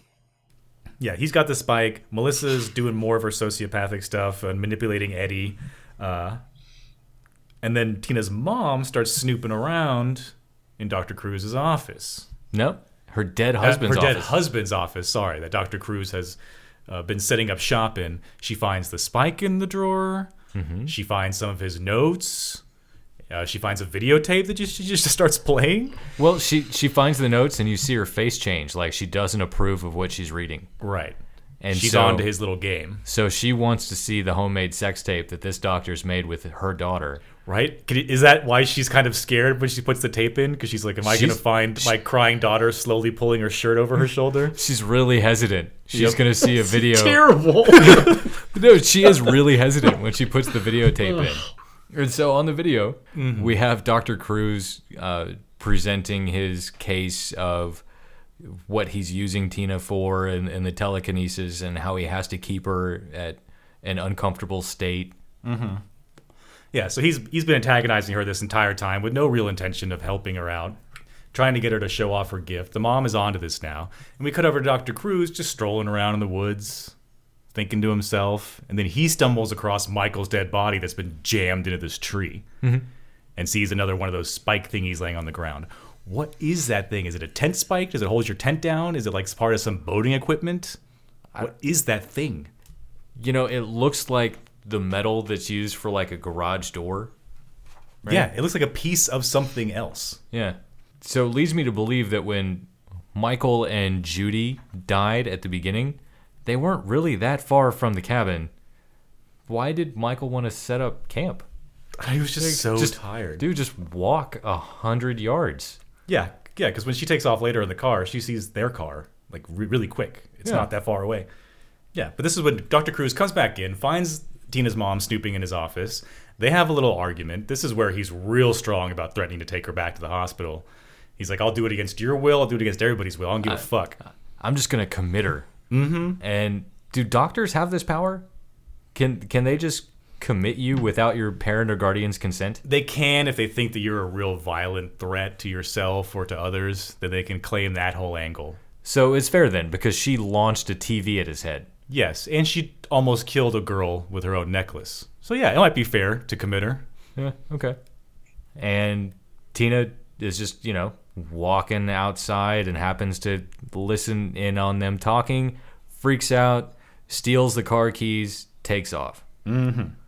Yeah, she sees the she sees Michael and uh, uh, Michael's car parked off on the side of the road as she's driving out. She has a weird vision of Jason killing her mom. Yeah, just Jason just disemboweling her mom. Yeah, in the middle of the road. That causes her to freak out. She kind of skids out of control and crashes. Mm-hmm. That is. Don't glance over that. That's awesome. Because he is giving it to her mom. Oh, oh yeah, he is. In the middle of the of the road, like he's he's moving the knife around in circles. You know, Mm-hmm. She's kind of he's like flailing. he's, gra- he's grabbing her by the head or whatever, and just like give just giving it. You know, Her toes are kind of coming off the ground every couple of times as he jams it in there a little harder. oh yeah, he's Mhm. giving her the business. Oh fuck yeah, it's great. And, af- and after she crashes, just, she just runs off into the woods. Not back down the road, Mhm. off into the woods. As you do. That's what people do in these movies. They go and they run in a random direction. Mm-hmm. Were, were you guys hoping that you were going to see Maddie's tits? no? Am I the only one? I was like, they, they doctored was- this nerdy I was girl up. Curious. I was curious Curious is a good word for it. what what she was getting all dressed up for. Yep. Do her breasts have that same pulled back jowl look that her face does? Or I was kind of like, oh, Maddie's got some nice legs. That's And the then- only redeeming quality that she has. Yep. She's got the sunken chin. Because after Maddie's done dolling herself up, she's like, okay, I'm slutified. I'm ready. Let's go do this. Mm-hmm. Let's go find where David is uh, outside. She goes right outside. Wouldn't he be at the party? Yeah, it just because he's in. Does she think that he's out there smoking weed? He's had no problem smoking weed in the house so far. So she's just outside. And it- it'd be one thing if she just kind of went out and was like, hey, you guys out here smoking weed? No? Okay. But she goes out and then just starts going into the woods. Yeah, it goes outside just calling David, David. Like she just expects him to be out there. Yeah, awkwardly plonking around in those too big for her white high heels. Mm-hmm. And then loses her earring. More astonishing, finds her earring. It- yeah, what the fuck? She's gone through. Uh, we don't know what, maybe an eighth of a mile you of could have dropped it anywhere over the last 200 yards. and It's right there next to her feet. Yep. Thank God. But Oh, oh, it was, it was the way it happened. Oh, my, where did my earring go? I'm just gonna randomly search in the dark in this thick grass. Bingo! Oh, got it. Oh, phew, Whew, saved my That cheap was- piece of costume jewelry. that was close. Mm-hmm. And then what is it that makes her run off towards the barn? Does she see Jason in the woods? nope, dead Russell falls from the tree. Oh, that's what it is. And she has a great scream. She does. She actually one person in this fucking movie who can scream. Yeah. and it happens to be the stubby, ugly one. And that part's great because Jason looks a little guilty, like he was trying to put him up in the tree and he didn't get him lodged in there right, and just, phoomp, like, ah, damn it! Like Kind of peeks out from the peeks out from from the trunk. Oh, Oh, did that another fall? one. Yeah. He's like, oh, I wasn't supposed to fall all the way. The the one time very to- very yeah, it's supposed to- deliberate, very efficient Jason screws Mm-hmm. up. Yeah. He wanted a hang and a dangle and some screaming and some running. He- yeah, he flubbed it. Didn't get the dangle. Yeah. And how sad, like, we didn't see the extended version of Maddie's death. But I feel like for how long they built up with her squirming around in the barn and hiding here and hiding there, and Jason walking in and walking out, and looking around for shit, I feel like they were building up to like a really intense, gory death. Which they should have been, you know. And they probably did, right? I mean, isn't Maddie the equivalent of like whatever that Afroed retard was in in the previous movie that we're all glad he died? What was his name? Joey? Joey. isn't she like? Maddie's Joey? Isn't she like the female Joey? Right? She's the outcast. No one gives a shit. Yeah, but she's not like she's not annoying. You don't like you don't hope that she dies. She's just the least socially a- adept. Am I the only one that hopes she died? You were hoping that she was dead. I just I was kind of curious to see one of- one of her tits, just one of them. But yeah, for all the there was so much build up here. I feel like the death was supposed to be really dramatic. He just bursts his arms through the wall where she's hiding, and you see a crowbar go towards her face, and then it just cuts completely away. Yeah, it wasn't a crowbar. It was like a like a hand, like a sickle. Yeah, it might have been a sickle. I saw him pick up a crowbar w- earlier in the scene when he's walking around, so I assumed it was that. But it looks much more curved when it's coming yeah, it's face. it's it's yeah, it's a sickle. It's you know the instrument that's on like the communist symbol. Yeah. like a sickle. right? So he just slices into her with that. We assume. We assume that 'cause it cuts away. You hear some screaming. It's the outside of the barn. We don't get to see anything. Thanks, MPAA. And another weird just happenstance. Just like Tina didn't go back down the road, instead she went out in the woods. Nick, going to look for her instead of going down the road to look for her, goes into the woods and, myster- and miraculously finds her. Yeah, just you know, happens to run into her, which makes the whole Michael situation that much more perplexing. I told you he's following her around. Mm-hmm. Oh yeah, yeah, he is following her around. How many villains do we have in this movie? We've got Dr. Crews, we've got Tina, who's who we've already established at the beginning is a villain, right? A murderer. A murderer. And now we have Nick, who's like the psychopath stalker. Mm-hmm. But there's a lot going on here because it's Nick finding Tina in the woods. It's Dr. Crews and Tina's mom finding Tina's crashed car. And And then everyone's fucking. everyone. You've got David and Robin. Mm-hmm. Right? You've got Melissa cock teasing Eddie. Yep. And then Ben and Kate fucking Ben- in a van. Yep. They've made up. Good Everybody's having sex. Except for Maddie, who's dead. Now, these deaths, one in particular, we did watch the extended version of. So, so much better than the the one that was put into the movie. But Ben and Kate, they're fooling around. They hear someone beating on the car. They think it's Michael, who's come back finally, late to the party. That's Michael, always getting arrested for drunk driving and showing up late to parties. And so they're going to surprise him by popping out of their van. They pop out of their van, no one's there. Ben gets out and he's blowing on this like party noisemaker, like one of those. it was just I love this part. I could I could just watch him walk around the van and blow that thing into the dark all day. And Jason just comes out of nowhere and just grabs his head and gives him a good old fashioned barehanded skull crushing. Jason's best skull crushing to date. Yeah, I'm not a fan. I'm not a fan of the skull If you crush. see the extended cut, you would be. yeah. In the movie, all you see is him squeezing his head. You see some fake blood kind of drip over his hands, and then they cut away. Yep. You hear probably some crunching sounds as well. In the hmm. extended cut, they have developed this full on accordion skull dummy that is just full of blood. Oh yeah, that skull pops like a zit. And as he's squishing down on it and it's like folding against itself, and you hear all the crushing bone and everything, they show a side view where blood just explodes out of the mouth and explodes out of the eyes as they get crushed down, and you see the whole face just getting fucking squished into like a two inch square. Ugh. All of that cut. All of it. Terrible. And then Kate, she almost gets like an afterthought death. Almost like Jason forgot she was there, and he's like, oh, what do I have around? Oh, that noisemaker. That annoying noisemaker that Ben was just pissing me off with when he was just blowing her. Yeah. Jason just jams that thing right in her face. Just right in the eye. Mm-hmm. Eh, kind of lackluster. Yeah, not too special. Later Ben, later Kate. Melissa, once she realizes that her little plan to try and make Nick jealous doesn't is not working, and she's got Eddie and his whitey tighties just grabbing and groping all over her, she's just like she's so brutal. Yeah. She just stops everything. She's like, "Listen, I was just using you and abusing you to make Nick jealous. I thought he'd come in here and catch us to start having about to start fucking, and then I could go over and fuck him. But he's not going to come in here. So get your filthy, gross body off of me. This is over." You know, at least she told him. Right to his face, and he, yeah, both you guys wanted her, him to kill her. Oh yeah. But he's used to rejection, guys. All right, he's been rejected by some of the best science fiction magazines in the world. In the country, didn't he say? Oh, in the country. Sorry. in the continental United States. Yeah. So he's used to failure. He's just gonna go beat off in the bathroom. Not shy about He's it. He's got a date with soap on a rope. yeah. He's like, oh, you're just using me? Not a problem. I'll just go knock one out in the shower and go read some comic books. Been here before. Mm-hmm. Oh yeah. Tina and Nick find Michael's body finally, and Nick is he sad even? I don't really seem remember. like I it. don't remember if he's sad or not. He's like, oh, my cousin. Okay, Yeah, next. it's like, well, you already told me, so the shock's worn off. It's probably like how people feel when they're in war.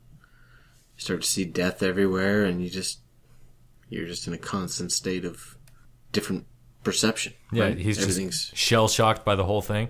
yeah, everything's fucked up, and you are now in fucked up land, Yep. and you may never be the same again. Yep. So what do we do? We go back. We see Jason pull the power out.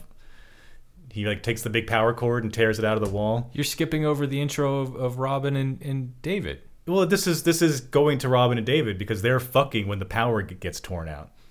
Nothing about Robin. Nothing.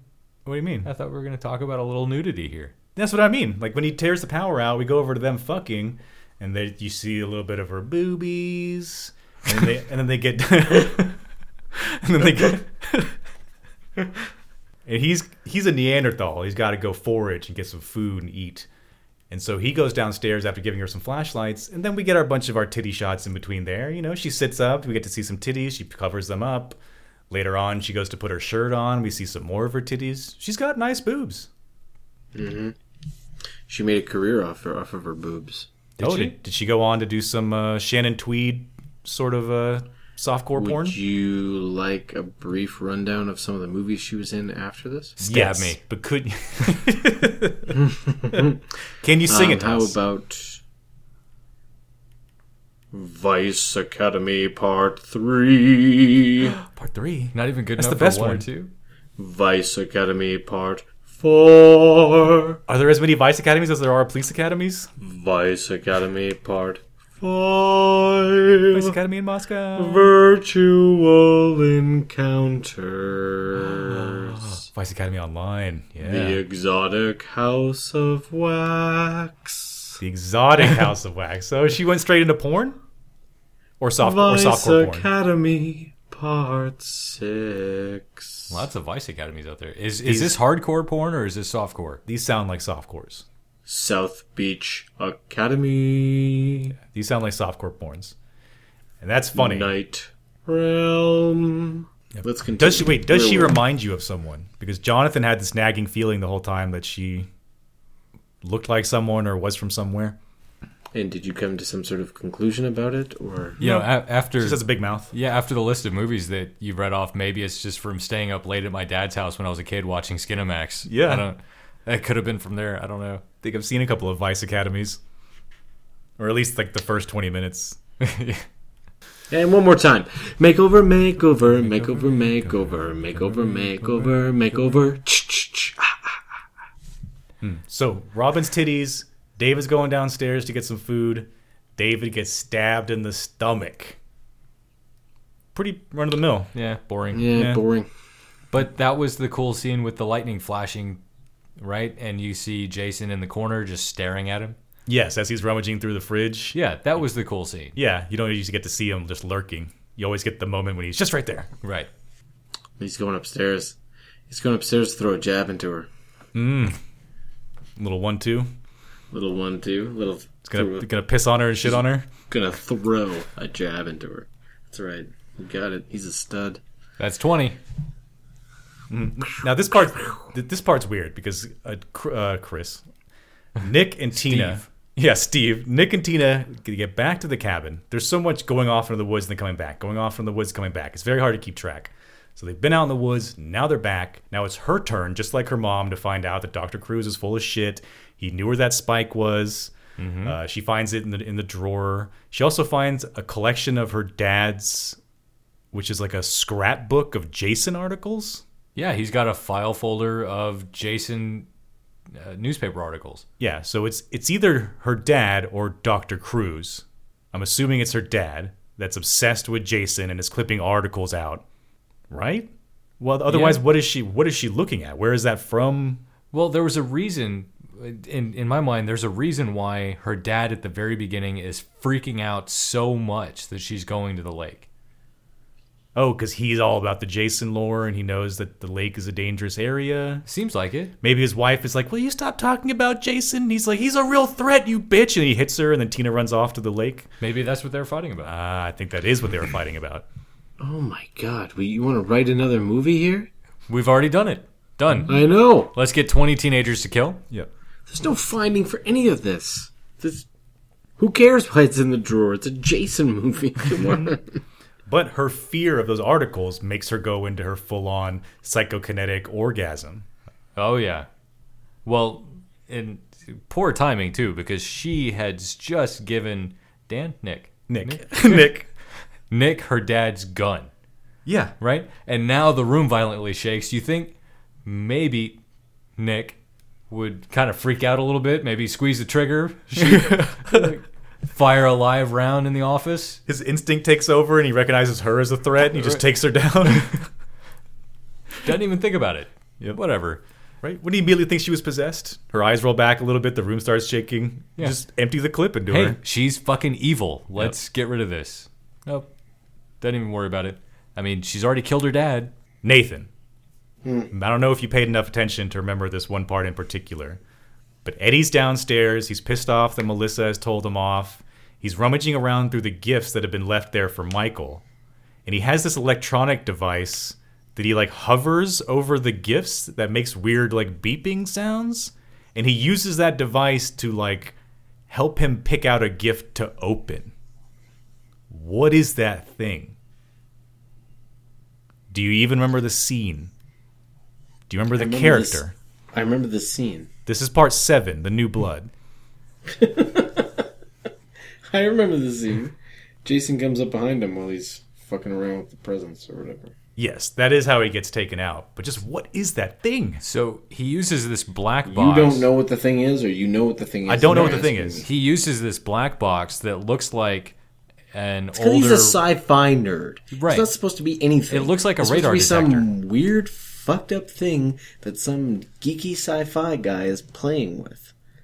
He constantly makes references to sci-fi like, caricature archetype nonsense. Right, Like, so he just he, so he just has some arbitrary noise making electronic even when he gets turned down by her in the bed upstairs, he's like, "What? What does he say?" Well, I've been turned down by some sci-fi blah blah blah yeah, before. some magazines and stuff. Yeah, Like immediately, like every sentence he has that he talks about himself, he has to use the words "sci" and "fi." I don't understand why Melissa didn't want to fuck this guy. I know. You know why he didn't want to? Well, why she didn't want to fuck him? I'll tell you. I'll tell you. I want you guys to lean in, though. Okay. I'm gonna tell you How do. I lean into my headphones? I'm gonna I'm gonna tell you why. You ready? Because he's not a stud. Makeover, hmm. makeover, makeover, makeover, see makeover, makeover, makeover. Jason's a stud. 22. Stud. And so he decides to open up this gift that I swear to God looks like a fucking liquor bottle yeah, when it's in the wrapping. It looks like a liquor bottle. To me, this is the only thing that would have made sense at this moment. It's like, okay, cool. I'm first thing. I'm already pissed off. I'm bummed out. I just fucked a soap on a rope. I'm gonna drink myself to death. Yeah, soap on a rope. What the fuck is he talking about? How can you? Well, you just cut a little hole in the middle. you Anyway, lather the rope. I don't know. It, it doesn't matter. And so thank you. No, actually, thank you.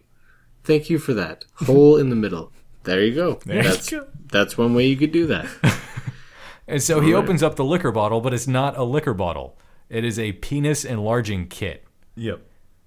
Hmm. And when he opens it up, it's actually just a magnifying glass. Yep. It's like What- a Spencer's gift from 1988. Yeah. Well, I'm glad all of Michael's friends are dying. Mm-hmm. If someone gave me that shit for my birthday, eh, you know, you just wouldn't be my friend anymore. Mm-mm, just break it.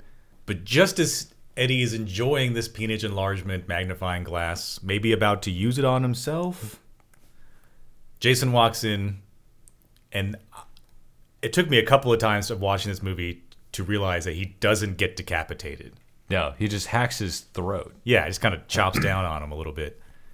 And then Robin's upstairs. Finally decides to put some clothes on. Yeah, giving us some more booby time by t- putting on a nice shirt. She stumbles out in the hallway. She's looking for anybody to be awake, really. She's Hmm. checking all the doors, they're all locked. Finally, the only one that isn't locked is David's room. Even though David, she's even though she she- was just with David. yeah, but I think David was in her room Okay. fucking her because she goes into his room where all his drugs and everything are laid out everywhere. Right. And terrible, terrible trope moment with a cat coming out of the closet. Whose cat is it? Where has this cat been the whole time? It's been in this closet. It's been locked in the closet for we don't know how many days. yeah. That was a lot of fun. I was watching that scene with Chelsea, and she starts to walk towards the closet. And I was like, man, he's fast. He's in the closet. How did he get in the closet? How did he get in there? And she said, he's not in the closet. It's a trope. She called it. And I said, really? And then she goes, and it was the cat. And I was reminded. I was like, oh, time for you to die. Just like Alice. Remember what happened to Alice? Ah, another cat moment. Mm-hmm. Yep. We were thinking about the waitress Mm. from part five. There's a cat moment in there. Oh, I you know the classic ones beginning in number two, man. Yep, that's right. That out. cat comes out of comes out of there really well done too. That's probably the best cat thing, No, cat trope. The best cat scene. one was was in part five, where the- someone off camera just hurls that fucking cat across the diner. No, the best the best one was at the beginning of part two. End of discussion. The best one is this one, guys. Let's be honest. The best one is in the beginning of part two. God Stop damn it. It's a cat that's been in the closet for potentially it. one week, Ugh. Just shitting and pissing in there. Starving. Guts. Mm-hmm. But she sits down to pet the cat for a little while. She puts her hand into a goopy little like blood pile. She freaks out as she realizes that it's Whose head? it's got to be David's head, right? This is weird because this head shows up all over the house. Because it's it can't be Eddie's head because Eddie's head is still attached, Right. And Eddie's head just happened. right? So this has to be he must have stabbed David in the stomach in the kitchen and then cut his head off, took it up into his bedroom and left it there. Uh, Robin finds it, screams. When she screams, Jason hears her and bursts into the room. They have a little tussle, and he just hurls her out the window. Right? And when she's falling, it's feet first out of a two story window. She lands on her stomach out of a two story window. Yes, Jonathan does not want to think that she's dead. She can't be dead. I mean, she could be hurt. Also, she gets thrown out the window back first in one shot, and then the next shot, she's flying frontwards out the window. And you can see that stunt man or stunt woman just keeping their head down as hard as they can, hoping the wig doesn't fly off. Uh-huh. Jonathan, were laughing at, were Jonathan and I were laughing about this next part because Nick and Tina get into this big argument about him not wanting to leave her alone, and then they finally decide on leaving her alone. Yeah. Yep. Nick and Robin, and not, I'm sorry, Nick and Tina. No, I'm, I'm gonna go. I'm gonna go look for everybody. No, we're gonna stay right here. I'm not leaving you alone. I'm gonna go look for everybody. What? Okay, I'll stay here alone. Okay. Yeah. And then we're over to uh, Tina's mom and Dr. Crews My favorite scene. running around in the woods. And, you know, they're arguing a little bit. He's pissed off. He wants them to go back. She wants to keep looking. Finally, he's like, fuck it. I'm terrified out here. I'm just going to leave you out here. Because he's already seen a dead body out there. Yeah, she, She knows hasn't. there's something happening out there. I'm just Yeah. gonna guess that your favorite scene is where he uses her as a human shield. Absolutely. Yes. Okay, Absolutely, right, right. it is. That is Yeah. so great. Yes, because in their argument, Jason walks up behind them, and I, I guess they there's a, there's a small chase scene where they run around 1st Mm-hmm. but eventually Jason catches up and he just holds her. Dr. Crews just holds Tina's mom in front of him, like please stab her first. Yep. Okay, there's there's two things going on here, okay? One thing is we already know that this actor is better at acting when he's playing dead the whole time. Who? Bernie? Yeah. He's better as an actor when he's Bernie than than as Dr. Crews. Yeah, he's horrible at blocking. A part of the reason why it looks so awful is because it's not because he's actually using her as a human shield and he's awful person. It's because he's like holding her out blocking wise so that he can she can get stabbed properly from a filming perspective. Same thing happens later when he dies. He like sits down and, and stares, waiting to die. It goes on for too long. Th- That's fine. I'm, he, he can be bad at blocking, but I like to think that he just thrusts her in the way because he's that kind of guy. Yeah, I mean, Tina's mom had been calling him a fucking coward for a while now, and here we see him being. And she screeches when she screams. Yeah. Oh, God. Could you yell Tina a little bit less shrill, please? Yeah, no, I'm really glad that uh, Gunt Mullet dies. Gunt mullet. Wow. You should say Gunt Wallet. You Oh, right, Gunt created Wallet. something. You know? Old Woolet Oh, Gunt. Just Gwollant. Mash it all together. So we, I guess Dr. Crews gets away from this experience, right? He manages to get away because Tina's out in the woods later and crosses paths with Dr. Crews. Mm-hmm. And she's like, Where's my mom? Why are you covered in blood? Uh, uh your mom's fine. Yeah, Uh, in, in this like the only time where we have someone actually escape Jason in a chase scene. ah, good question. It is weird that he gets away momentarily. He doesn't get away completely. No, but I want them to create a list of weapons for each movie and explain which weapon he used in which scene. I want to know what the fuck that motor-driven circular saw blade. Yes. At the end, I don't know what the, The fuck that thing industrial was. weed whacker. The weed whacker Where chainsaw. fuck- Yeah, where did he get that shit? no idea. No, the the uh, the barn where he killed uh, Maddie. It was like this huge tool shed thing that had all these tools and shit hanging. Just a whole bunch of goodies. So that's, that's- why it took him so long to get her because he was distracted. He was he was browsing the wares. He kid in a candy store. Yep. Mm, there it is. There it is. Doing You a little guys eeny, keep meeny, miny, mo. Nothing gets by you guys, you know. Penis pumping machines, magnifying glasses, weird metal detectors, That's why we're here. industrial weed whacking saw blade.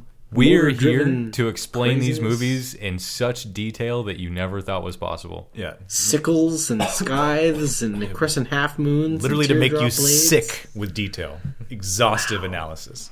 I am sick with detail. And he I'm sick with detail. and there's a Exhaustive. there's a little part here when he's when he's maneuvering with that industrial weed whacker with the full on metal saw blade on it. Uh, because it, it, goes off for a second, right? Yeah. He's chasing He him and shuts it's it making a bunch of noise and it turns off. And then that's not the kind of machine that you can just like crank back up and just go to town on. It is if you're Jason. No, Jason does this little thing where he tries to hide it from the camera so you don't see it, but he cranks it and then he has to kind of like twist the key and press the choke button a couple of times to get it going right. And he does that all with his glove in the corner of the screen so you can't really see it. But he's got to finagle it. Jason's got to get a little bit agile and think about it for a second and get the choke going. Okay, let me twist that right. Okay, I can pull that. back. he's got to do a little bit of that before he can jam it into Dr. Crews's stomach. And it's interesting because I'm assuming Jason has never seen this No, tool before ever. no. Right? He he died in the 50s or early 60s. He's never seen anything like this before. But he knows how to use it. No, yeah. He knows how to put pointy things into people. He is not so good on machinery. And this is another death that's completely just Right? destroyed by the MPAA. Right? He knows how to put pointy things in people. Mm-hmm. Huh? Like a stud. Fucking stud. 23. Yeah. You, Jason. Because, I don't know, we're expecting with all this zooming the blade at the camera that they do that we're going to get this just brutal, squishy mess once he mm-hmm. jams into his stomach. But he just jams it in there. We don't even get to see it. It cuts away. And it's such a shame that the MPA would cut that because so much went into that. You know, you see mm-hmm. this new creative weapon that Jason has and nothing. Yeah. Yeah. No, the, the, the director in the behind the scenes, he's like, no, literally like 150 man hours of uh, special effects work just got completely cut out of the film. He's like, why do we even hire these people? Like everybody in the behind the scenes was just like, fuck the MPAA and fuck everything they stand for and fuck them for wasting our time and our money. So with Dr. Crews's death, that's the 14th death. We only have one more. The sociopath, Melissa. But let's not jump to her just yet. No, not because yet. Now we're coming to Tina facing her nemesis of Jason Voorhees, realizing that her halluc- her hallucinations and visions are real. Yep. And Jason is. She also finds the, the tree, the body tree, She finds the body tree. which has Kate, Sandra, Maddie, and Russell. And she finds her mom's dead body in the woods. And she finds her mom's dead body. Yeah, a lot of dead bodies she's coming across. Yeah, the dead body tree just reminded me of the movie 300. Mm-hmm. You know, where they stapled like all the villagers and whatever to Yeah. that tree. I feel like Jason's getting to that point. And weirdly, it made me feel like weird Christmas time feelings in my stomach when I saw the, the body tree. I was like, "Aw, Jason." The festive Voorhees tree. Yeah, you can you can see where he's trying to decorate. He's not that good at it 'cause he's kind of a monster, but you can see he's trying. But yeah, the scene where she stumbles out into the street and she's at one end and Jason is at the other end and they're looking at each other and she realizes her delusions are real. He's like, "Oh shit, bitch, it's time to face off." I like that. I like that little high noon, you know, Yeah. duel moment. and she doesn't waste any time. Hmm. I mean, she goes right to using her telekinetic powers that she wasn't so good at before. Yeah, now she can call on them instantly. Yeah, yeah. I mean, I guess in the middle of this terrifying scene, facing off with this demon that she now knows is real, she can concentrate fully. Mm-hmm. Enough to what drag him down into a mud puddle with a tree. Yeah, yeah. She uses a tree to wrap his legs up and drags him down to a puddle, and then tears a power line down and just sticks it in the water. and- Zaps the fuck out of him. yeah, electrocutes him real bad. And then he just crashes face down in the puddle. But of course he's not dead. You know, all she has to do is just walk up to him and check on him, and then he's back alive again. And they're back into chase Mm-hmm. He's mode. been electrocuted before. Maybe this gave him more power. That's what I was thinking. The whole time he's getting electrocuted, he should be like, "This is how I came back to life." You're Like, just giving me more doing? strength. And What? Tina runs off into the cabin. yeah, she runs back to the cabin, and if we've been waiting for it, when is he gonna throw a body through the window? He's not. He's gonna throw himself through a window this time. Yep. Now's the time. Yep. Qu- great window crashing scene. He already threw Robin through a window. Oh, that's true. He threw her out of a window. But we usually get one where they're coming inside to freak you out because you're the last survivor. Oh, fuck off. No, no, no, no. We need an internal throw. Terrible.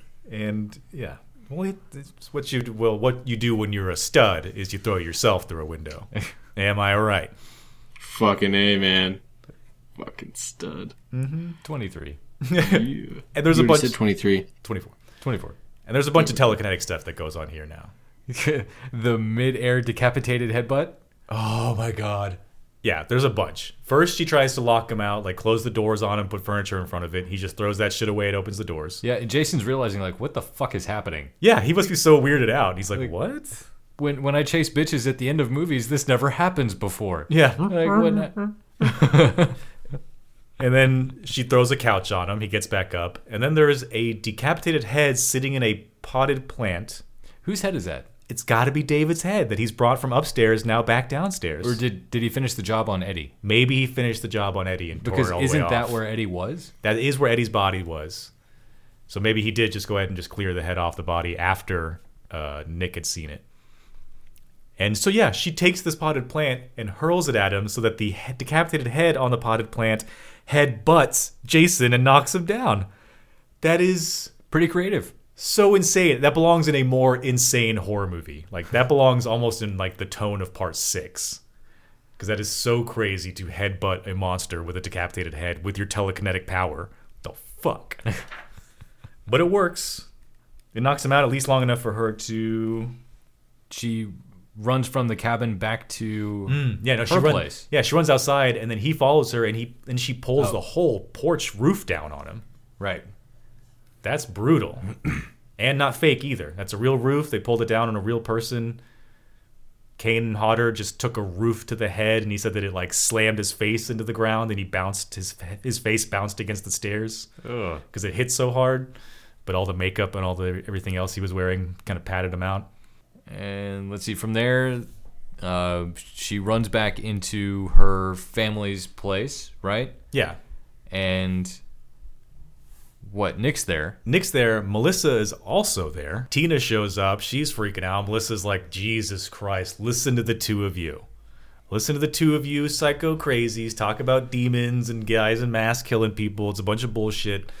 I'm going to open this front door and show you that there's nothing to worry about. But she's more of the Joey in this moment than anybody else is because she's the big manipulative cunt that we've all been waiting for her to die. Joey wasn't manipulative. He No, was just retarded. But He you- was. But you were waiting for him to die. Well, yeah. Yeah.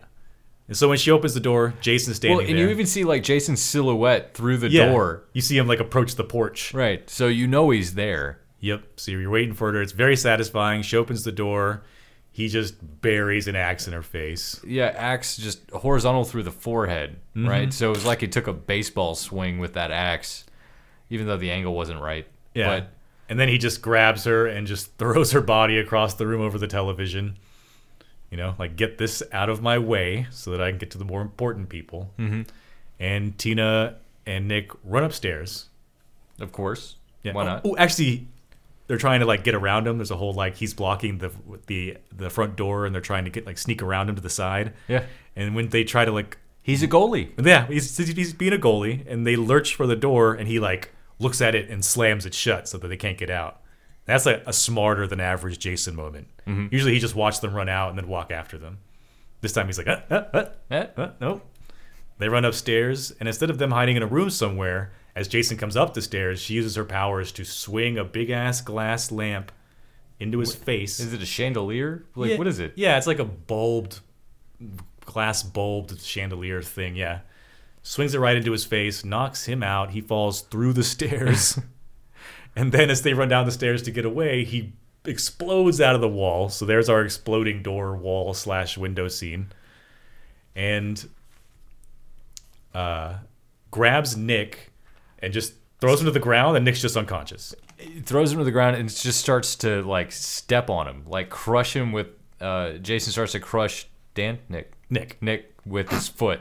Yeah, like like like he's gonna break his back or he's gonna do something brutal.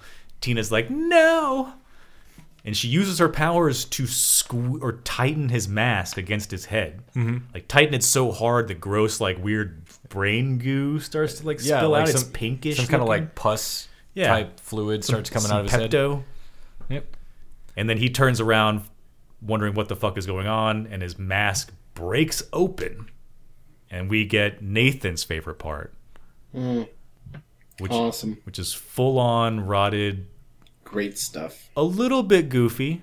Let's be honest, a little bit goofy. Uh, more than a little bit. But yeah, he's got the gross teeth coming out of his face and all of his Very few of them. His skin is all darkened and rotten and he's got like one good eye. And I don't know. I can tell from both you guys that you found that part incredibly goofy. I kind of like that part. I kind of like when his mask bursts off and he's like all embarrassed, like, "Oh, my face, no!" I can't believe you're seeing my face. Yeah. And then she uses the cord from the ceiling where the chandelier was to wrap around his neck and choke him for a while. And then she drops him through the floor. Yeah, so she uses that uh, electrical wiring to lift him up and hang him for a little bit. And how does she open up the floor? She just like uses her mind to tear a hole in the floor and then she drops him through it. Why would you drop him through it? Why not just leave him hanging? Yeah, why leave him hanging or why not use drop him against the ground so that he gets hurt a little bit? Anything. Either way, Jason's taken a lot of damage. He's she's giving him a good run for his money. Mm-hmm. And as she checks on Nick's body to see if he's okay, he of course, you know, Jason opens up his eye. Yeah, opens up his eye, pulls her down in the basement with him, Mm-hmm. and here's where they're going to have their final fight, or no, semi Well- semi final. I mean, this is being set up as the face off at the end, right? Yeah, And so Tina's using her telekinetic powers to throw a jar of nails, I guess. Yeah, she- Adam, so- yeah. he gets stabbed with all the nails. He even takes time to like pull one out of his head. Mm-hmm. But no, she douses him in gasoline, douses the base most of the basement in gasoline, Douses herself in gasoline. douses herself in Right? gasoline. So she freaks out a little bit and takes off her jacket, Yep. yet still being able to concentrate so much that her telekinetic powers don't skip a beat. At least they bothered to have her take her jacket off. Usually, you just see her also get soaked in gasoline, and they'd never say anything else about it. Yeah. Also, a cool thing about this stunt that I was listening to Kane talk about was that usually when they do these put set the stunt man on fire scenes, uh, they will they never show the ignition. They always do some sort of cutaway and then cut back, and the guy's on fire, and he's running around with his arms over his head. But for this one, they had him actually standing there doused in gasoline, and they had rigged a fire jet to shoot out of the furnace and set him on fire. So all that's like in the moment, very real. Could have gone totally wrong. Luckily, it didn't. They're just they just don't give a fuck about this guy. Eh? No, they don't. And he's and he's willing. Isn't he continuing on as Jason now for a couple of movies? Yeah, he, he continues on this one and the next three. The next three. Yeah. What do you mean the next three? He basically closes out the franchise. They choose a different guy for Freddy versus Jason, but the rest of the franchise is Kane Hodder's. What about the remake? No, that's Derek Mears. How do you know these fucking names off the top of your head? Hold on, hold on. We're at the home stretch here. Yeah. All right. Basement is on fire. Yep. Tina and Nick run out of the house, and the house explodes. Explodes big time. Like the whole house, just like a fucking bomb went off, just explodes for some reason. Yeah, it doesn't even look like a like their basement was stacked full of propane. It looks like literally a bomb was dropped and went off because no part of the house is remaining. It is completely splintered. But Jason must have found some time to get the fuck out of there. Yep. In the moment that they're running through the woods to get away from the explosion, he found time Did to get out of the not basement. see him move around in this movie? Oh, I saw it. He was over here. He was over there. He was underneath the water. Yeah. He's got teleportation ability, man. I swear to God. So Nate, with how fast he's moving, how could you see him? Yeah. you don't. He just appears in different places. He's so amazing that way. You know. He's got. He's got some serious moxie. I don't really know how how mean- else to explain it other than to call him a stud. I thought you were going to go with something completely different. I mean, Jason's been teleporting for many, many movies now. So Yeah. for him to teleport like this, not a stretch. Not a big deal, no. And he appears on the deck and just grabs Tina and just throws her to the ground. It's hilarious. He just ragdolls her. Nick pulls his gun out. Shoots him. Yeah, here we. He's gonna he's gonna sit there and act surprised about how the bullets don't work, while the rest of us are at home going, "Oh God damn it!" Right. Just kill him, Jason. Just kill him. Nick, put down the gun. Yeah. God, Have you seen this guy's face? Do you think bullets are gonna work? And Jason just swats him away, knocks him into like a boat. Mm-hmm. Right. And mm-hmm. here we go. here we go, Nathan. Did you love the ending of this movie or what? I refuse to discuss the rest of this movie. I couldn't. I can't even believe what happened happened. I don't even understand why that was a good decision. It makes absolutely no sense. Okay, so you were saying that you didn't like that in an extreme moment of tension, Tina used her powers to bring her father back from the dead just long enough to take Jason and bring him down into the bottom of the lake with him. You're saying you don't like that ending.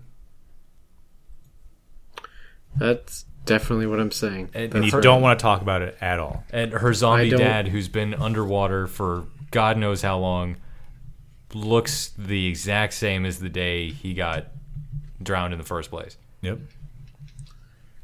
I think what Daniel is suggesting is some sort of portal opened up in in a rift in time or something, and you know that she's like Jean Grey's becoming the Phoenix here. That's that's how. It is. See, when she brought Jason back from the dead, her power her power and abilities were only strong enough to actually just bring him just back from the brink. But her powers are so powerful by the end that not only does she restore life to her father, but she completely, you know, heals his skin and everything else about him so that he looks completely normal. Just long enough though for her for him to drag Jason to the bottom of the lake and then for him to also go back to being dead. Unless See- he's alive. See, my thought. Jonathan, just just let him just let him keep going. Well, well, my thought was obviously there's something happening in the lake in Crystal Lake, right? There's some wormhole type thing where maybe the dad went into the wormhole when he mm-hmm. fell in. He never actually died. They couldn't find the body, Yeah. right? So went in the wormhole, arrived 15 years later, just in time mm-hmm. to pull Jason into the lake, Yes, he's been stuck in some weird like purgatory Superman prism. right? Just Yeah. lost in the space time continuum. But to him, it was just it was just a split second. That's my thought. Yeah. And now he's still alive and haunting Tina, I guess forever now. Not haunting because he's now, alive. He's now he's like her familiar. And she has to follow he has to follow her around because she restored life to him. Isn't that like zombie code? I feel like that's like voodoo code somewhere. You lost me there. Terrifying. But he must be dead. They don't explain it at all. It goes straight to the next day. They're in the or Nick and uh, Tina are in an ambulance getting driven away, and that's it. That's the credits. Yeah, they, uh, make me think of MMOs. Yep. the the firefighter finds the broken mask. Yep. The mask is completely broken. So mm-hmm. that what happens in the next movie? You know what would be you know what would have been better than this ending? Anything, hmm. anything at If all. the lights came up in the theater right when the pinnacle moment happened between her and Nick and Jason on the pier and it reaches its climactic moment right before she, you know, did what she did and the just the the whole thing the reel like burns out, the lights come up in the theater and one of the ushers comes down, takes down his pants and takes a steaming dump at the front of the theater, pulls up his pants, and walks out. That would have been a better ending than this ending that was in this movie.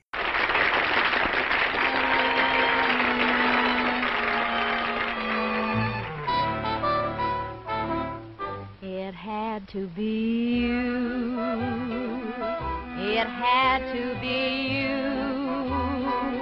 Well, it's typical. It's typical for an American to talk about the greatest event that happened to American hockey in the NHL, and also get it wrong as well. So, just typical all around. Nice and ignorant. I like it. You can package that. You can package that. That's worth something. No one cares. Oh, I murdered my dad when I was a kid. No red flags? Let's make out. You see a little bit of her boobies. I've been fucking lied to. I, I, I enjoyed doing this podcast, but now it's just been cheapened. You see a little bit of her boobies. I uh, wanna buy a party platter. Yeah, well, we were expecting a no. What we got was a 10 minute diatribe about how pathetic and shitty we all are. Dharma me. This is so disgusting. Who the fuck? I thought I knew you. I thought I knew you. You see a little bit of her boobies. Extra squishy.